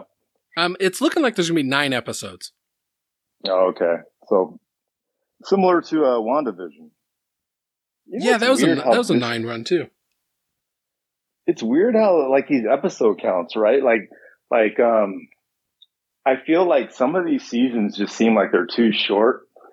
And then it's like all of a sudden we're going to get a Daredevil one that's 18. And I'm like, whoa, fucking 18. like, Dude, that shit blows that may, my mind. I'm like, that may be too long. what the hell? I know. It's um, like, are yeah. we, are we really going to get, I mean, that's like almost a half year of Daredevil. Well, even like the 13 episodes that we would get in Netflix, there would always, it would sometimes seem like maybe there was an episode or two in there that didn't need to be there, you know? It's almost like kind of like there was always like that, like a filler Karen episode or something like that, you know? And, mm-hmm. and I'm wondering how they're going to, how they're going to pull off an 18. I mean, they must really have a good story to tell, you know, because they don't have to do that. no, I mean, I fucking hope they got yeah. a good story to tell because that's a bold move. I mean, yeah. that's almost going to like network television, like sitcom season lengths. Where it's like maybe it's like, because maybe it's because like I don't know, it's just a theory, but maybe it's because they feel like because they're starting over with this character, they almost have to like rebuild him back up to where we all left off again. I don't know. Like it's, it just must be, have to be a lot of character development because he went through a lot in those three years of Netflix. Yeah. And I, and it's like, it's like you almost have to, it's like we haven't seen him in a while. And this is almost kind of like a new iteration or it might be a new iteration of the character in this universe. So it's almost kind of like you have to go through quite a, a lot of shit to, to, to feel what you felt at the end of season three. Yeah. Yeah. That's very true. Um, I wonder yeah. if they'll split it up into like three mini arcs where it'll be like a, you know, that, that then connect to form a, a larger one. That makes sense, right? Like you would think they, that they would say, okay, um, we're going to take like a mid-season break or something and come back like in the, you know, a few months from now or something like that. You know, but then it's like, why don't you just freaking call it season two and season three? But I, I don't know. right? yeah. I mean, they already got these six episode seasons that we're used to. So it's almost kind of like, why are you going to have six? I mean, it's probably what's going to happen though. You know, it might be a block of six a break, maybe like a movie or something, then it comes back for block of six. But yeah, there's going to be a lot of overlap because it, there's going to be other shows on Disney Plus as well, you know, so I'm, I wonder if Marvel's going to get to the point where it's actually overlapping shows. Yeah, if it's like overlapping MCU stuff. Because yeah. like right now it's overlapping She-Hulk and then with Andor just dropping. I always think it's yeah. kind of weird when they overlap kind of two things like that. Like, but I guess they do do them on different nights of the week. Yeah, yeah, Disney Plus is getting mighty crowded. What'd you think of the the three episode preview of Andor? Oh man, I watched it last night, so I heard a lot of well, yeah, I heard a lot of good things about it, and um, you know, when I finally sat down to watch it, like I, it's it's a slow burn. It's it's definitely a slow burn, but I'm really appreciating that they're finally giving us a Star Wars show that's not afraid to feel different. If that makes any sense, like it's it's like it's grown up Star Wars. Yeah, it's, it's got that Rogue you know, One feel to it, where it's like this this feels like like a dirty, gritty, lived in world. Lived in. Yeah, exactly. Mm-hmm. And it it seems even a little bit more uh, grown up than Rogue One was. Like it feels it feels almost like like like it's Star Wars, but it's not Star Wars. Like you almost forget that you're watching Star Wars. And so, you know, maybe the first like the second episode, like it, it feels like you're not even in Star Wars. You know, there's not a lot of action. There's not a lot of pum pum. There's not a lot of aliens, a lot of humans. Um, even I even think the blaster sounds sound a little bit more realistic too. Um, I heard someone compare it to Blade Runner, which I thought was pretty pretty appropriate too. But yeah, like it looks beautiful, man. It's like you can tell they're not shooting on the volume. Like it looks like they're in a freaking other world here. yeah, yeah, yeah. I really, really appreciate that about it. I, I like the the volume technology. I think it's really cool. But man, we we've seen certain episodes of The Mandalorian, and there's episodes of the Book of Boba Fett where you can feel the limitations of it, and like stuff yeah. stuff like the Rings of Power, and with Andor, it's like you you feel it. You feel that this was on location shot. There's there there's a, a tactileness to it that you know, and, and, I'm not saying every shot of the volume because there's lots yeah. of shots of the volume where it fools me, but but there's just certain well, the- there's certain like a certain mechanics of of a scene that that don't work like like the the scene with you know like the the the the moped gang or whatever in in Book of oh, Boba oh, Fett. Yeah. You know, the, I mean, they sucked the, by the themselves. Power Rangers, yeah, yeah. I mean, those characters really did kind of suck by themselves, and they stuck out like a sore thumb in that setting. But you felt the limitations of the volume in the way that that chase scene was shot. Mm-hmm. But oh, totally. But then a few episodes earlier, that scene where Boba Fett's on that train that's speeding through the desert, you didn't feel the volume oh, yeah. at all in that one. That that looked great. You know what? I didn't even know they were using the volume in the first season until I watched them making up. And um, then I was like, oh my god, they weren't really in a desert here. like, like now it's like I can kind of see it, but like it really fooled me the first season. I thought that they were actually going to like Tunisia or some shit to shoot that second episode. You know, it was like pretty pretty impressive. But it's like I think now that I know, um, you know, the the magic trick it it kind of sticks out like a sore thumb to me. Like when I was watching Obi Wan, I was like, man, like I can tell that they're chasing this person around the same little room. You know, it's like I can tell that this isn't a, this isn't some vast marketplace. Like they're just running around a table, basically.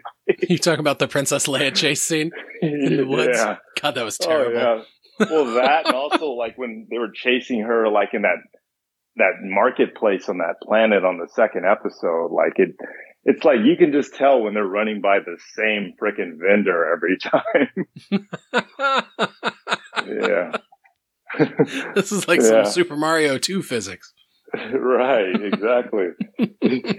but um but yeah, like Andor, man, it feels like like I feel like they're on a different planet. Like I feel like this is it almost feels like it's like this really good sci-fi film that that is like a cult classic when I'm watching it. You know, it doesn't, and it, and it's like enough kind of Star Wars in there to not feel like it's out of place. Like you can really imagine that this takes place in the days of the rebellion, but it's not like, it's not so Star Warsy to where it feels like it's redundant. Like it almost feels very new and unique and on its own. Um, so I'm appreciating that. Like it is slow. And I, and I was wondering to myself, I don't know if your kids are watching it, but like I was wondering myself, like, is this going to hold kids' attention? Because it's a very slow burn. At least the first couple episodes were.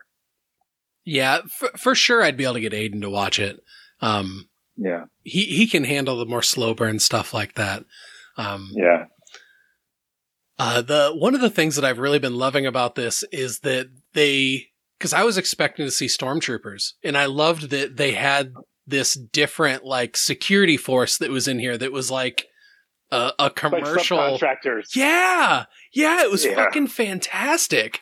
Like I really, yeah. really liked that. That because this is taking place in in five BBY, which would be before Battle of Yavin. So this is five years yeah, before five years before New bef- Hope. Yeah, before the end of New Hope, and and yeah, it feels like it because this is.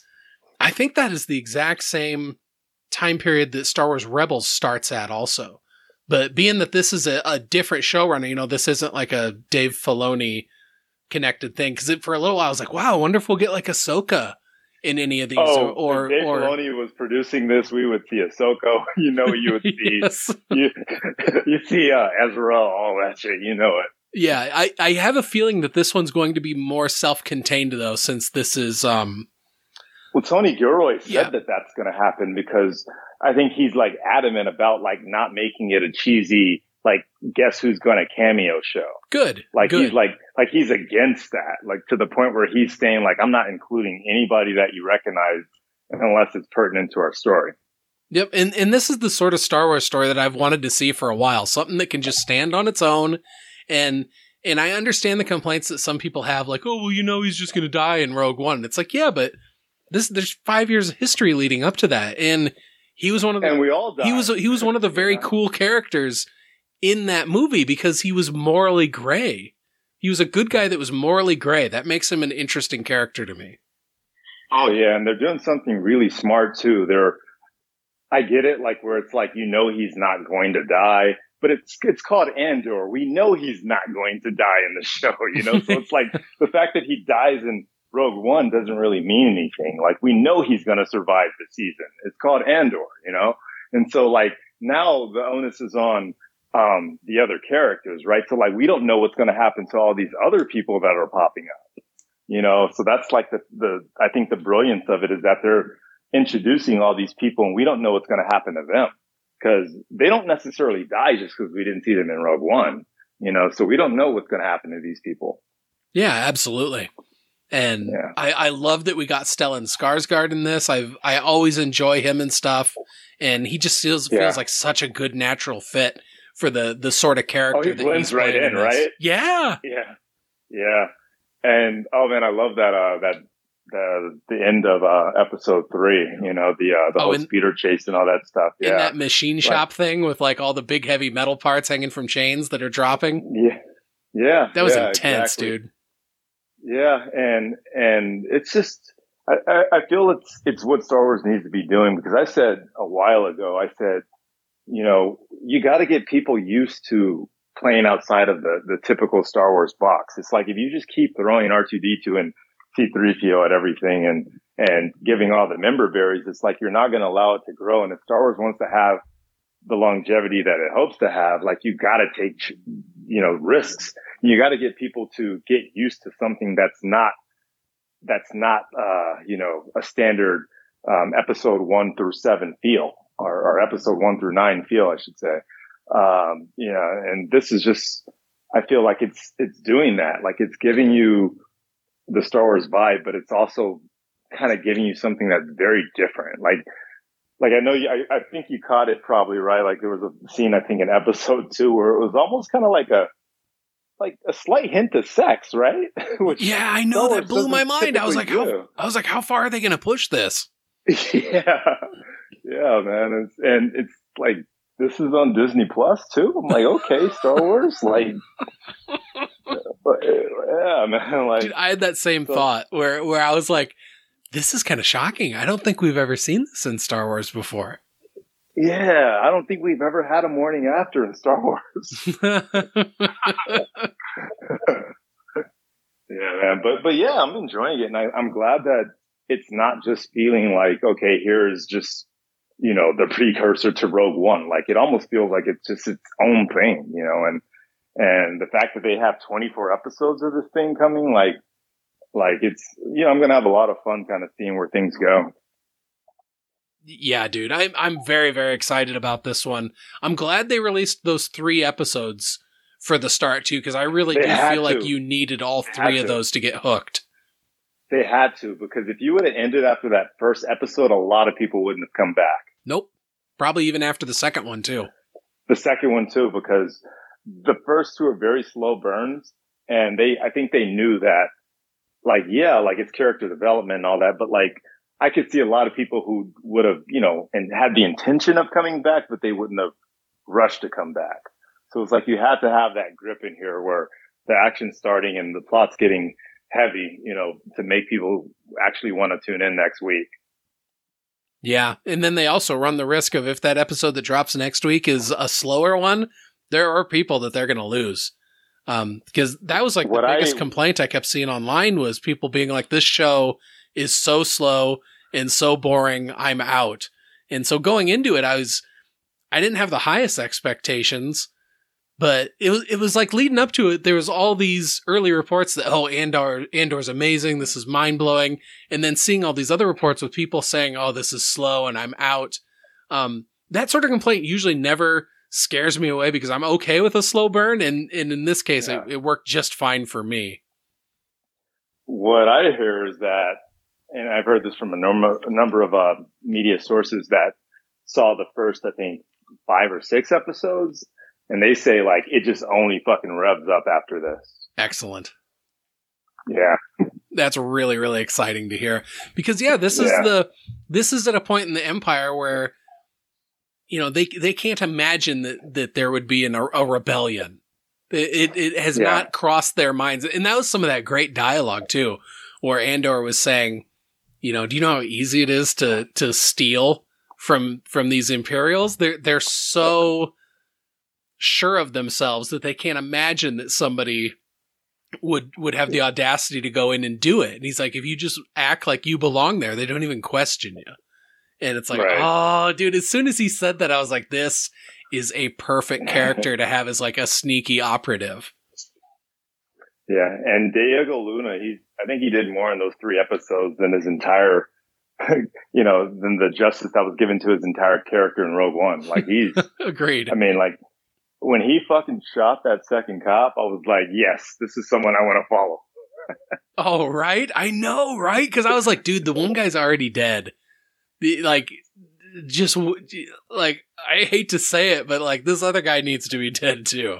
in, in terms, Yeah. you know, of of of this fictional story. Yeah, exactly. Yeah, it's like it makes sense. You know, can't have no witnesses. Oh wow, yeah. I I don't know. I I think this is really really off to a great start, and and I am super excited about it. And I don't know. I kind of feel bad for the people it didn't work for. Um, that's the same way I, I- feel with I- Rings of Power too. The people that are like, oh, I could not get into this, and I really wanted to. And I'm like, dude, I feel bad for you. But you know what? I feel that when a show is truly good, and let's just say it really picks up later, and I'm referring to, you know, Rings of Power, I'm referring to Andor as well. Um, if, if people that are enjoying the show are loud enough, everyone's going to come back to it. you know, eventually I feel like if the voices are loud enough that this show is amazing, you got to just stick to it, you know, stick with it. People come back to it. Yeah, yeah, absolutely. Yeah. Yeah. Sometimes you got to binge, you know, to get through some of the, the, the slow character development in the show. yeah, yeah. I mean, yeah, the binge mode it does have its place, and and for certain people, it's like especially people who like you know hate like a slow plot. Like a, a binge is really going to be good for them because they're going to be able to just get through that shit. Or um, like people like my wife, like she just she doesn't have a memory for like story and plot details and stuff. So for her, it's Mhm. like she really kind of needs to watch stuff in, as a binge because otherwise, like if she watches a 20 minute episode of something and then She won't remember a it whole week, week. goes by, yeah, because that's kind of what we've been dealing with with that show on FX, uh, the the patient with Steve Carell Oh, okay. Yeah. and uh, and uh, Domhnall Gleeson. It is Yeah. it's a fucking great show so far, but it's only 20 minutes every week and it's 10 episodes. Yeah. And so it's like, oh damn, this is. I mean, so far, like I think we let we let two episodes bank up, and then we watched the other one. So I think we're like maybe five episode, four or five episodes in now, and it's continuing to be a really really good show. But dude, waiting a week for twenty minutes is brutal. How do you feel um, if Netflix moves towards the the week to week model, which I think they're going to be doing pretty soon? It all depends on the show. It, the show has to be compelling enough to make you come back in a week. And hopefully it's got the type of writing that in that week off, you can reflect on what you watched and speculate on it. And if it's the sort of You know show what? that has that water cooler, Yeah. you know, I would love to do that with Stranger Things, the week to week model. Like I would love to speculate. yep. And that's a show where it would be perfect for. But then, you know, you think of Yeah. something else like, I don't know, like like Cobra Kai or something like that. It's like no, that Yeah. that doesn't have like Yeah, It's- it's not the same sort of show. It's like- weekend. yeah, just drop that all at once. Like that's that stuff's like popcorn. But like like a did you watch Archive eighty one? Um, I started. I haven't finished it yet. Yeah, But well, yeah, I, I did enjoy. it. Yeah. Like that would have been a perfect one for week to week because there was just so much built-in mystery and speculation in that show. Yeah. The heartbreaker about Archive 81 is that it ends that sets up a second episode or a second season Yeah. and Netflix fucking canceled it. And it's like, how? This show is Oh, fucking man. brilliant. Yeah. Netflix, I, I don't understand them sometimes. It's like, No. it's like some people get more, some people, some people get more than three seasons and then others like, you know, everyone loves the show and they don't get a second season. Like, I really don't understand like how they decide all this stuff. Yeah, yeah, it may it's infuriating to me because you know they'll get a good show on their hands and then they'll just up and cancel it, and it's like why? Then you'll let this other. It's like you do so many original shows and movies on here, and so many of them are not good, and then you take the Yeah. ones that are good and you cancel them. It's like who's in charge of these decisions? Because somebody needs to get a running start and kick that person in the balls. Well, given, you know, their financial status these days, I hear that that they're going to be focusing more on quality over quantity um, moving forward because, you know, when they first started, they, you know, they were in a different environment and they just want to get content out there. Like their whole thing was like, let's just keep people on our freaking platform. You know, let's just keep dumping stuff out. So if we got to make a hundred different shows that cost a dollar, you know, we're going to do that. and I think now they're kind of like taking the HBO approach where it's like, let's give you like a really fucking good show that's going to tie you over week to week for two months. And that's going to keep you on our platform. Yeah, because that is the only problem. That is the only downfall with the binge model is that Yeah. the the word of mouth surrounding your show is probably here and gone over a weekend.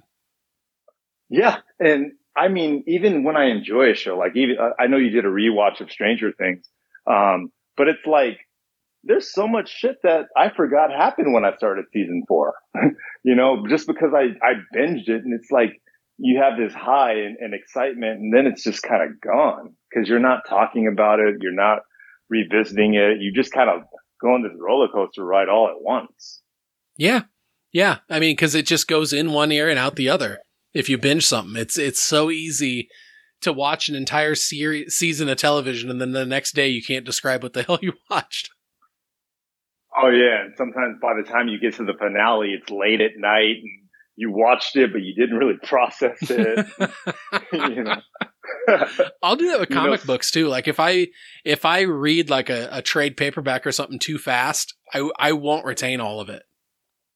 oh yeah, totally. And, and I used to go back and revisit some of my comic books, and I would read them like they were new because like I couldn't remember this fucking story.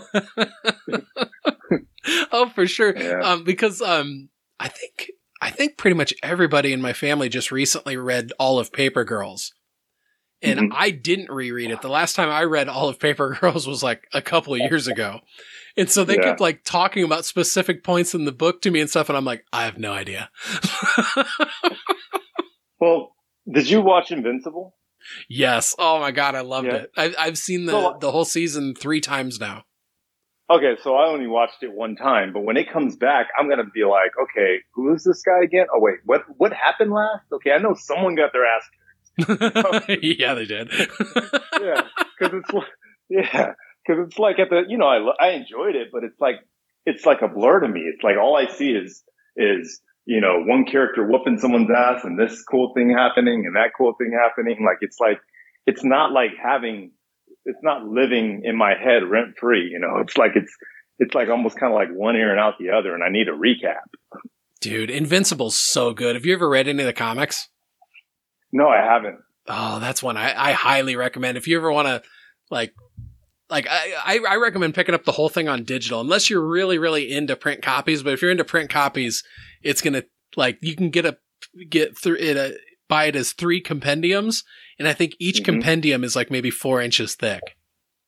Wow. So I mean, it's it's like 144 issues of, of the comic, and and I've got the whole thing on digital. And dude, it is, in my opinion, it's the best like complete comic series that like is like a superhero book that there is.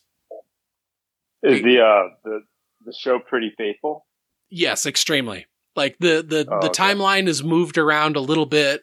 Uh, stuff's yeah. condensed a little bit and, and they, they moved around the, the mystery that was going on in the first season. They portrayed mm-hmm. that a little bit differently in the show and, yeah. and gave Mark's mom like a, a much more active role in like, you know, trying to figure out what was going on. Uh, but you know, they, they both, they, they both work perfectly as what they're doing. But, um, in my opinion, it's, it's one of the best comic book adaptations that they've done in, yeah. in terms of being successful on its own and being f- faithful to the source material, but not a hundred percent faithful to the source material. Because also there's a lot of stuff in that source material that it, it didn't age well. There, there's oh, like some gotcha. homophobic jokes and stuff like that in it where, mm. um, in, in the show, they just outright made his best friend William just gay out of the closet from the start. Whereas mm. like in the comics, there's like a, a total like, back and forth between Mark and William where you're like, dude, that's so gay. Like that sort of like sort of jokes like in the book where you read them now and you're like, oh, that's kind of cringy. Um, yeah. And and they just made really smart choices. I feel like in in the adaptation, especially with William's character, because he's fun from the jump in the show, and he's much less fun. He comes off as more of like a kind of an arrogant dick that that later on, once he's out of the closet, like he's a much more likable character. And so he's likable from mm-hmm. the start in the show. Um, yeah. But yeah, dude, I, God, I can't wait for that second season. They've, I just read recently that they finished recording for season two and they're starting to work on recording all the dialogue for season three. But, uh, a lot of the animation houses are very backed up. So that's kind of what's holding up, um, season two right now. Oh, uh, yeah, I figured. Yeah, but yeah, I'm looking forward to getting back there, but I'll probably have to do a rewatch. yeah, for sure. I think it's only like eight episodes, right? And they're, and they're fairly short. Yeah, it was fast. It was definitely fast. Yeah. Oh man. Uh, Liam's on his second reread or reread of the the comics right now. He read all 144. Yeah, yeah, uh, yeah. Both both my boys read all of Invincible. They both loved it, and then after they watched that, then we or after they read all the comics, then we watched the first season of the show, and I feel like they got a lot more out of the show having read the books. Nice. And and yeah, Liam liked it enough to where this school year he was like, I want to read Invincible again. And I'm like, there you go, dude. Have fun. Man, that has to be cool to be in the comics and your kids are in the comics. Like, cause like, you know, when I was reading comics as a kid, like my dad had read them as a kid, but he, you know, he wasn't into them as an adult. So that has to be a pretty cool dynamic that you guys have it's really really fun to be able to share those stories with them. And and uh, like one of the last ones Aiden read um he finished what did he? I think it might have been oh he he reread uh, Birthright. So he had just uh, he had reread mm-hmm. all 50 issues of Birthright. And then mm-hmm. I was telling him when he was on the last one I was like dude you got to read The Crow next cuz he'd never read it. And and so he read the the the first trade paperback of The Crow that the movie's based on and mm-hmm. he really really liked that. And then he read The Old Guard after that, and and now he's reading the the novel of Jurassic Park, and he's so excited about that because that's like one of his favorite movies ever. Michael Crichton. I'm not sure how. Did you read that novel as well? Was that pretty faithful to like when I was Aiden's movie? age? Like, no, yeah, it's, it's quite yeah. a bit different from the movie. Yeah, and I know the Lost World novel is very different from the movie. the, the, pretty much the only thing that's the same is that you yeah. know it's a different island, and and yeah. he sends like a different group of scientists to the island. But I think Ian I Malcolm think is one of them in the book. Ian Malcolm, I think, is yeah one of the returning people in the book. Yeah, yeah, but I think there's a whole different character in the book that they didn't even put in the movie or something. It's been so long because I remember I read them in middle school and then I read them again in my early 20s. And so it's probably been, yeah, like 20 years since I've read yeah. the Jurassic books. Mm-hmm. Yeah. Wow. Yeah, man. Well, a lot of content out there. it's a little overwhelming. I know we're in a glut of it right now. It's been like with all the new shows that are out right now. It's been so much fun with House of the Dragon, Rings of Power, Andor, She Hulk. Just lots of yeah. lots of really good stuff out right now. Oh yeah, yeah, we're spoiled. It's like remember those days when we would be excited because like a comic book property was being turned into a movie or a TV show. you know, we're like it's like we'd be talking all like year about like the you know a Batman movie that was coming out that summer or something, or or you know some sort of adaptation that we were stoked about. Like I remember there was a freaking uh, TV movie of uh, uh, uh, Generation X. Remember that book, Generation X? No, I don't. It was like a like the teenagers in the X Men universe. Oh, okay. there was like a there was like a it had Jubilee, I believe, was part of it, and some others, and it was like a TV, like a made for TV, like straight to Fox, like movie that was coming out. That I was so excited about, and my God, like like that movie was utter crap, but I was so fucking, I was just like excited to see Jubilee, like in like you know in a, a, a live action version, and I mean, that movie probably had a budget of like $45. and, and, and, like that movie too was like, it was, uh, I guess their special effects budget was so limited. So it's like, how do you make a freaking Marvel superhero based property like into a, a movie and, and not have a lot of special effects? It was like, it was like a regular movie. And then it was just like one little like scene of special effects where they all use their powers for like 15 seconds. yeah. Man, it's like we've come a long way, man. That was what I used to get excited for in the freaking late 90s. yeah, dude. Yeah, I mean, we've been very, very spoiled lately. Um, now I we're mean, just like, I mean, oh, th- like, there's there's a Morbius movie. there's a Morbius movie and we don't even care. You know, it's like, Did you see Netflix like- was reporting it's the most popular movie they've ever had? oh, are they are they serious? I are they just? it's what I read. into It- it? It's what I read that apparently Morbius is like the highest streamed movie that Netflix has ever had on their service. Oh man. Do you think it's just people curious because they saw all the memes and they were just like, "Is this a good movie?" You're like, I watched that entire movie and he didn't say it's Morbin time once. Well, we also know that all these, a lot of people probably didn't see it in the theater. so No. it's like, yeah.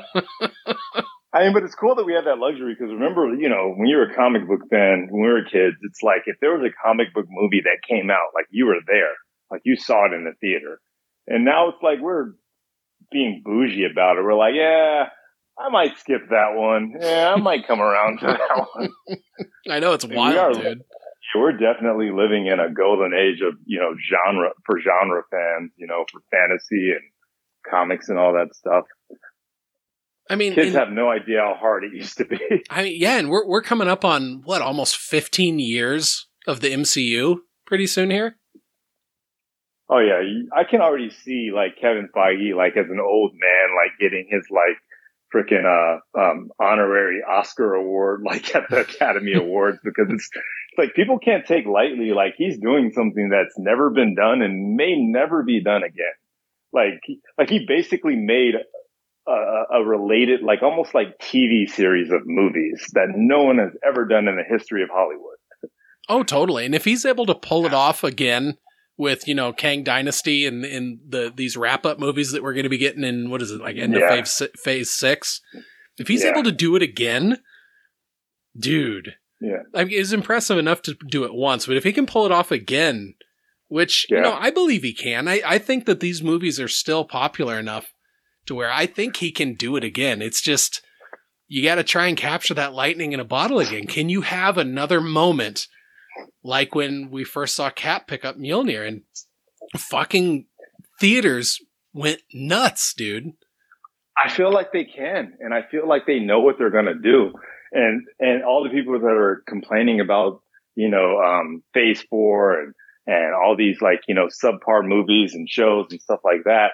It's like I don't think you realize like they're building characters. It's like they're built like this is not the exciting part. Like Marvel knows Yep. they're gonna make money, but it's like they're I think they're just sitting back like you just watch like yeah, you're you're criticizing She-Hulk now, you know, because she's twerking with Meg the Stallion, but it's like she's going to play a pivotal role in something three years from now, you know, and and you might not be watching Miss Marvel, but you're going to love this character in a few years. Like I think they know exactly where they're going with all this, and all it's going to come, it's all going to culminate into something just huge, you know, whether it's Kang Dynasty, Secret Wars, all that stuff. Like like it's like imagine like all these TV shows that people are watching, and not everyone's watching everything. Like I know there's, I know there, I know women who are watching She-Hulk, but they don't care about you know um, uh, Doctor Strange, they don't care about other things, but they you know they relate to She-Hulk. Like you're going to be getting people watching that final culmination of everything just because like maybe their favorite, they just like one of the shows, you know, or just because they like, you know, a couple of the movies or a couple of the, the properties, but they're not following the whole thing. It's like, like they're building the fan base even bigger because they're expanding and doing so many different things. And, and all these people are going to come to those Avenger movies in three years or however many years it is from now. Mm-hmm. Oh, dude, I can't wait. I don't. I yeah. I I trust in him. There's there has been some letdowns for me in Phase Four, but but I I still like it. I'm I'm still happy with overall with what we've gotten. Um, the the biggest sore point to me still is that Feige went out of his way promising that that Moon Knight was going to be super violent, and then it wasn't. But yeah. I, I still enjoyed it for what it was. But it really bothered me that he went out of his way. But what I, what I hope is that they're just taking baby steps because obviously they haven't been very violent so far. So I hope that it's getting, I hope they're just trying to whet your palate to, you know, let's say the Moon Knight returns next year or, um, you know, Daredevil, you know, and all that stuff. I, like, I hope they're basically using that as a stepping stone to say, okay, we, we got a little violence. So now we're to really put it on you in this next thing. I mean, fuck it. We just got a, a couple that basically imply that they were fucking in Andor. So I think like I think Bob Chapek and Disney Plus are like allowing them to kind of push the boundaries a little bit, you know. So it's my hope that you know maybe by you know a couple years we're going to see some Netflix level violence in these shows because wow, they have something. the Netflix shows they have the Netflix shows there. that's, so that's the so part worried, that's so confusing about it. it's like they're there, so it's like you obviously aren't afraid of like offending parents. So if you're what you know putting stuff there, then why not just you know put a disclaimer, say this has extreme violence, blah blah blah, and you know let Kingpin smash someone's head in with a door. you know? Yeah, well, and also it's like you've got enough varied content now, just in Phase Four to where it's like you can have stuff that's more geared towards kids and have other stuff that's more geared towards yeah. the R rating that's definitely made for adults because I mean like we were just saying I mean the the MCU's been out for going on 15 years now. It's like that means yeah. that that people that were watching these phase 1 movies when they were like teenagers are fucking they might have teenagers now themselves. Oh yeah. you know? Oh yeah.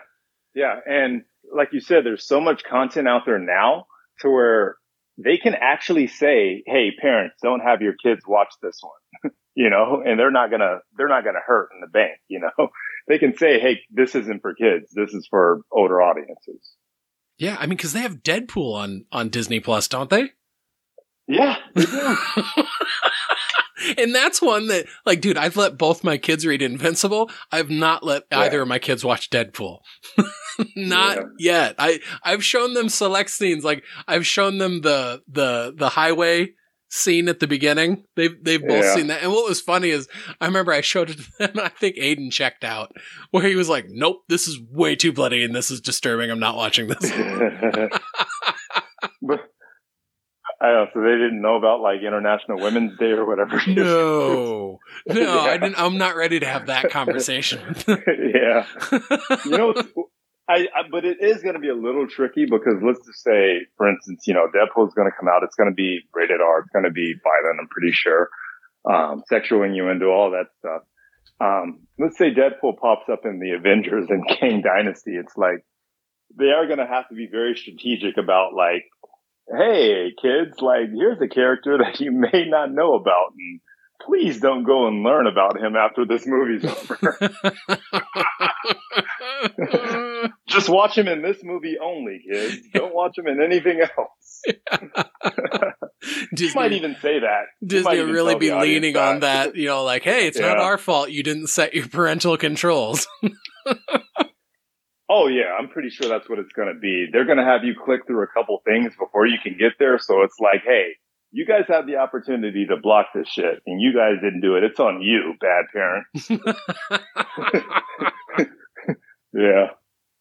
Dude, um, did you see that Jurassic World Dominion has reached the million dollar or billion dollar mark globally. Oh, did it? So I it's a billion can't believe. film, Did yeah? you see that one? I did. Yeah. God, can you believe it made a billion dollars? What the fuck? I I believe it because it's such a big property, and and I feel that like it's one of those properties that because you know the night I went to go see it, it was packed, and Yeah, it's one of those properties where it's like one of those properties where it's like the general audience is just going to show up, you know, because it's That's a really good Park point because this done. is it. Now it's Yeah. the the sixth film in this Yeah. franchise, and it's yeah you know the first one came out in the the mid '90s, so yeah Yeah, I, I guess that does make sense. But man, it was. I was so excited going into that movie, and I was so bummed out walking out of the theater. yeah. It was like one of those movies where you just ask yourself why, you know, like what what was the point? like why bring like why bring these legacy characters back for this? yeah, for this. Oh god, God. The, the- Yeah. oh, the the other news article that come out uh, this week about Jurassic World Dominion was Bryce Dallas Howard came out and said that uh, the studio asked her to lose weight for that role. Aw. and and apparently uh, Chris Pratt like stood up for her and was like, "No, she does not."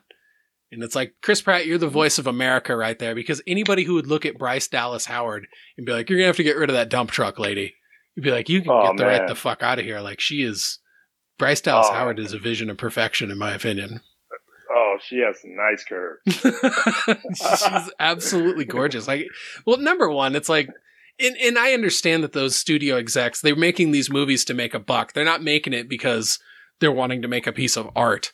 And so for Yeah. them, you know, they have all these weird fucking metrics that they look at, at things. And so for them, they probably think that they're well within their rights or the bounds of like normal behavior to tell an actress or an actor, oh, you're gonna have to lose weight to do this role, yada yada. But it's like, I don't, I don't see how anybody in their right mind looks at Bryce Dallas Howard and doesn't say, "Wow, you're amazingly perfect." like she's I think like that's so just gorgeous.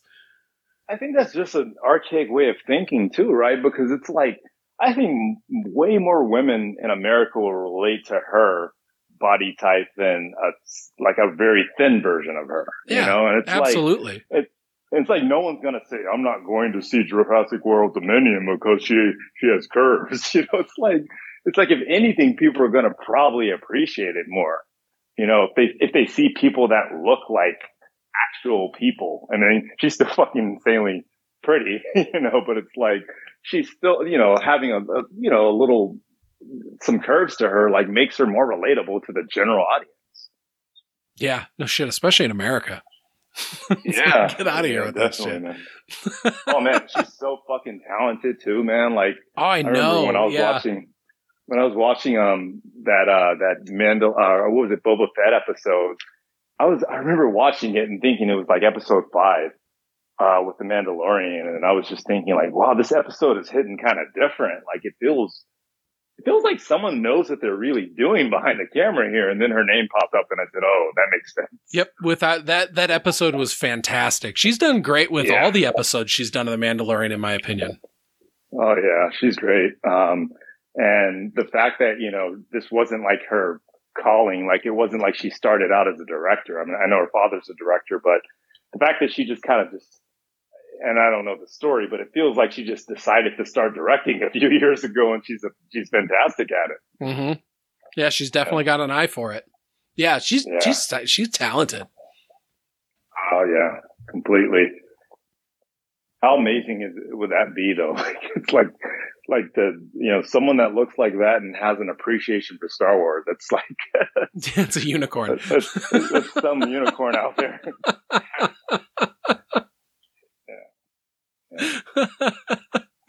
oh boy. Um oh, what was the Oh, I also wanted to bring up there, there's a, a show that just recently dropped on Disney Plus called Edge of the Unknown with Jimmy Chin. Have you seen any of this? No, I have not. Okay, so Jimmy Chin is like a, a like a mountain sport photographer. So he's the one Mhm. who shot uh, Free Solo. Oh, that guy. Yeah. Yes. And so th- this episode is, or this series is with him and each episode it like covers like a different like extreme athlete that like basically came very very close to death. And they're kind of Okay. telling the story of it and each episode is just like a little over 20 minutes.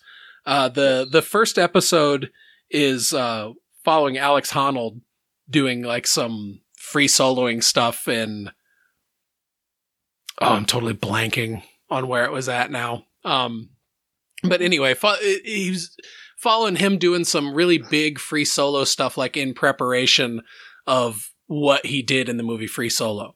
So like in the timeline of his life this episode takes place like several months before he went and filmed free solo.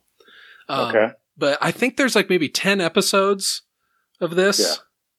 And uh dude they're I mean, it's it, a lot of it's mountain sports, but there's some kayakers and stuff in it. There's this one episode where it follows a brother and sister team that's um like uh, uh kite sailing, like Mhm. across or not sailing, but like kite skiing across the Arctic, and they uh get stalked by a polar bear that they basically have to fight off, which is fucking insane. And um, but dude, the wildest episode, it was following these kayakers that were going through some river in the Congo, and one of them gets eaten by a fucking crocodile. And the other two just have to keep paddling because there's Wait. nothing they can do. Wait, is this documentary style? Yes. Wait, and you, you see someone getting eaten by a crocodile? They don't show that footage, but I mean, Okay. they have the footage of them on the river, and then it basically just cuts to them explaining like what they heard.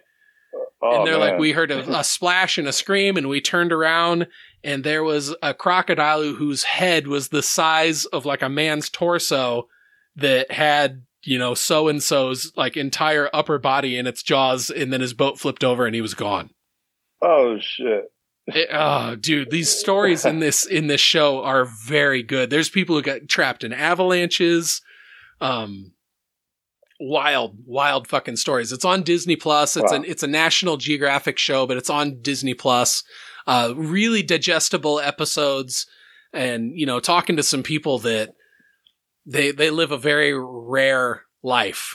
the the this That sounds this wild extreme shit that they do and when they kind of talk about their perspective and stuff on it it's you know it, it's it's a rare form of human being that these people are and so the show is just really fascinating I got to check that out because you know one of my my passions is traveling, and I've done some crazy shit. Nothing like that. I've never fucking kayaked in the fucking Congo, but like I I went gorilla trekking once in uh, Rwanda, and that was what fucking that was fucking fantastic. It was like I basically hiked through the jungle in Rwanda for three hours until we found gorillas, and when we found them, we just basically hung out with them.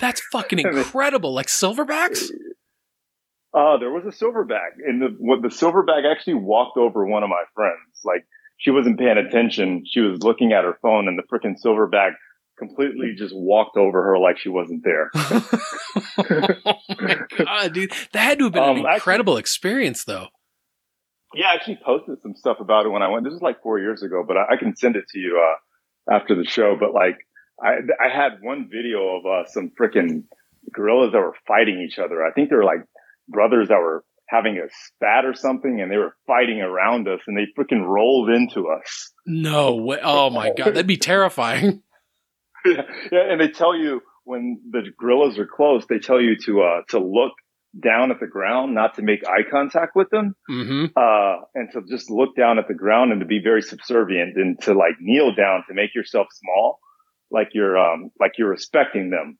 And my dumb ass was like standing up fully, you know, as tall as I could be and fucking having my phone in their face while I was filming. and I'm so glad he didn't just like slap the shit out of me because I was looking him right in the eye filming. Oh. yeah. That's amazing though, dude. Holy yeah, shit. man. Well, Yeah. wow, dude, for sure the next time you come on, I gotta drill you more about or I gotta grill you more about uh the different places you've been then. I, I didn't know you were the seasoned world traveler. That's amazing. Well, I just started traveling like maybe uh, seven years ago, and I went in a period of five years. I went to uh, like 20 countries in like no five years. shit. Oh yeah. Okay. Yeah. Yeah. Yeah. okay. I'm, Yeah. I'm making Yeah, a note now. The next time you're on, I'm asking you travel questions. Yeah, yeah. That's incredible, dude. Yeah, yeah, man. I I didn't have the money to travel and shit when I was a kid. So when I, you know, was able to take care of myself and afford a plane ticket, I just wanted to go everywhere. Hell yeah. That's really cool. Yeah, man. Yeah, but I'll send you that gorilla video after we're done. Oh, for sure, dude. Um, I mean, yeah, we, we can probably wrap this up now. I, I really appreciate you coming on again, dude. I always have the best time talking with you, Tristan. Likewise, man, and uh, definitely uh, want to do it again, and also meet in uh, meet in Chicago again sometime soon too. for sure, dude. That was too much fun. Yeah. well, right on, dude. Um, yeah, I think we can probably wrap this up. I, uh, I know. Do you, do you, do you have anything you want to plug or? Dude, I have nothing to plug. I know you I usually don't, but I feel I- weird just I just- skipping past it. yeah, I'm just uh, Tristan Brown, and uh, you can find me chilling on my couch and watching that show you were just describing about a guy getting fucking eaten by a crocodile.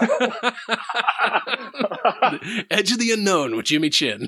yeah, I got to check that out. There you go. I yeah, man. But um, but yeah, I appreciate being here, and it was always it's always a, easy conversation with you, Joe. Yeah, I know. Can you believe that two hours has just passed? Oh fuck, Good yeah, times, man, that was a lot of fun. Definitely. Hell yeah. Well, thank you all very much for listening. Until next time, this has been Startcast.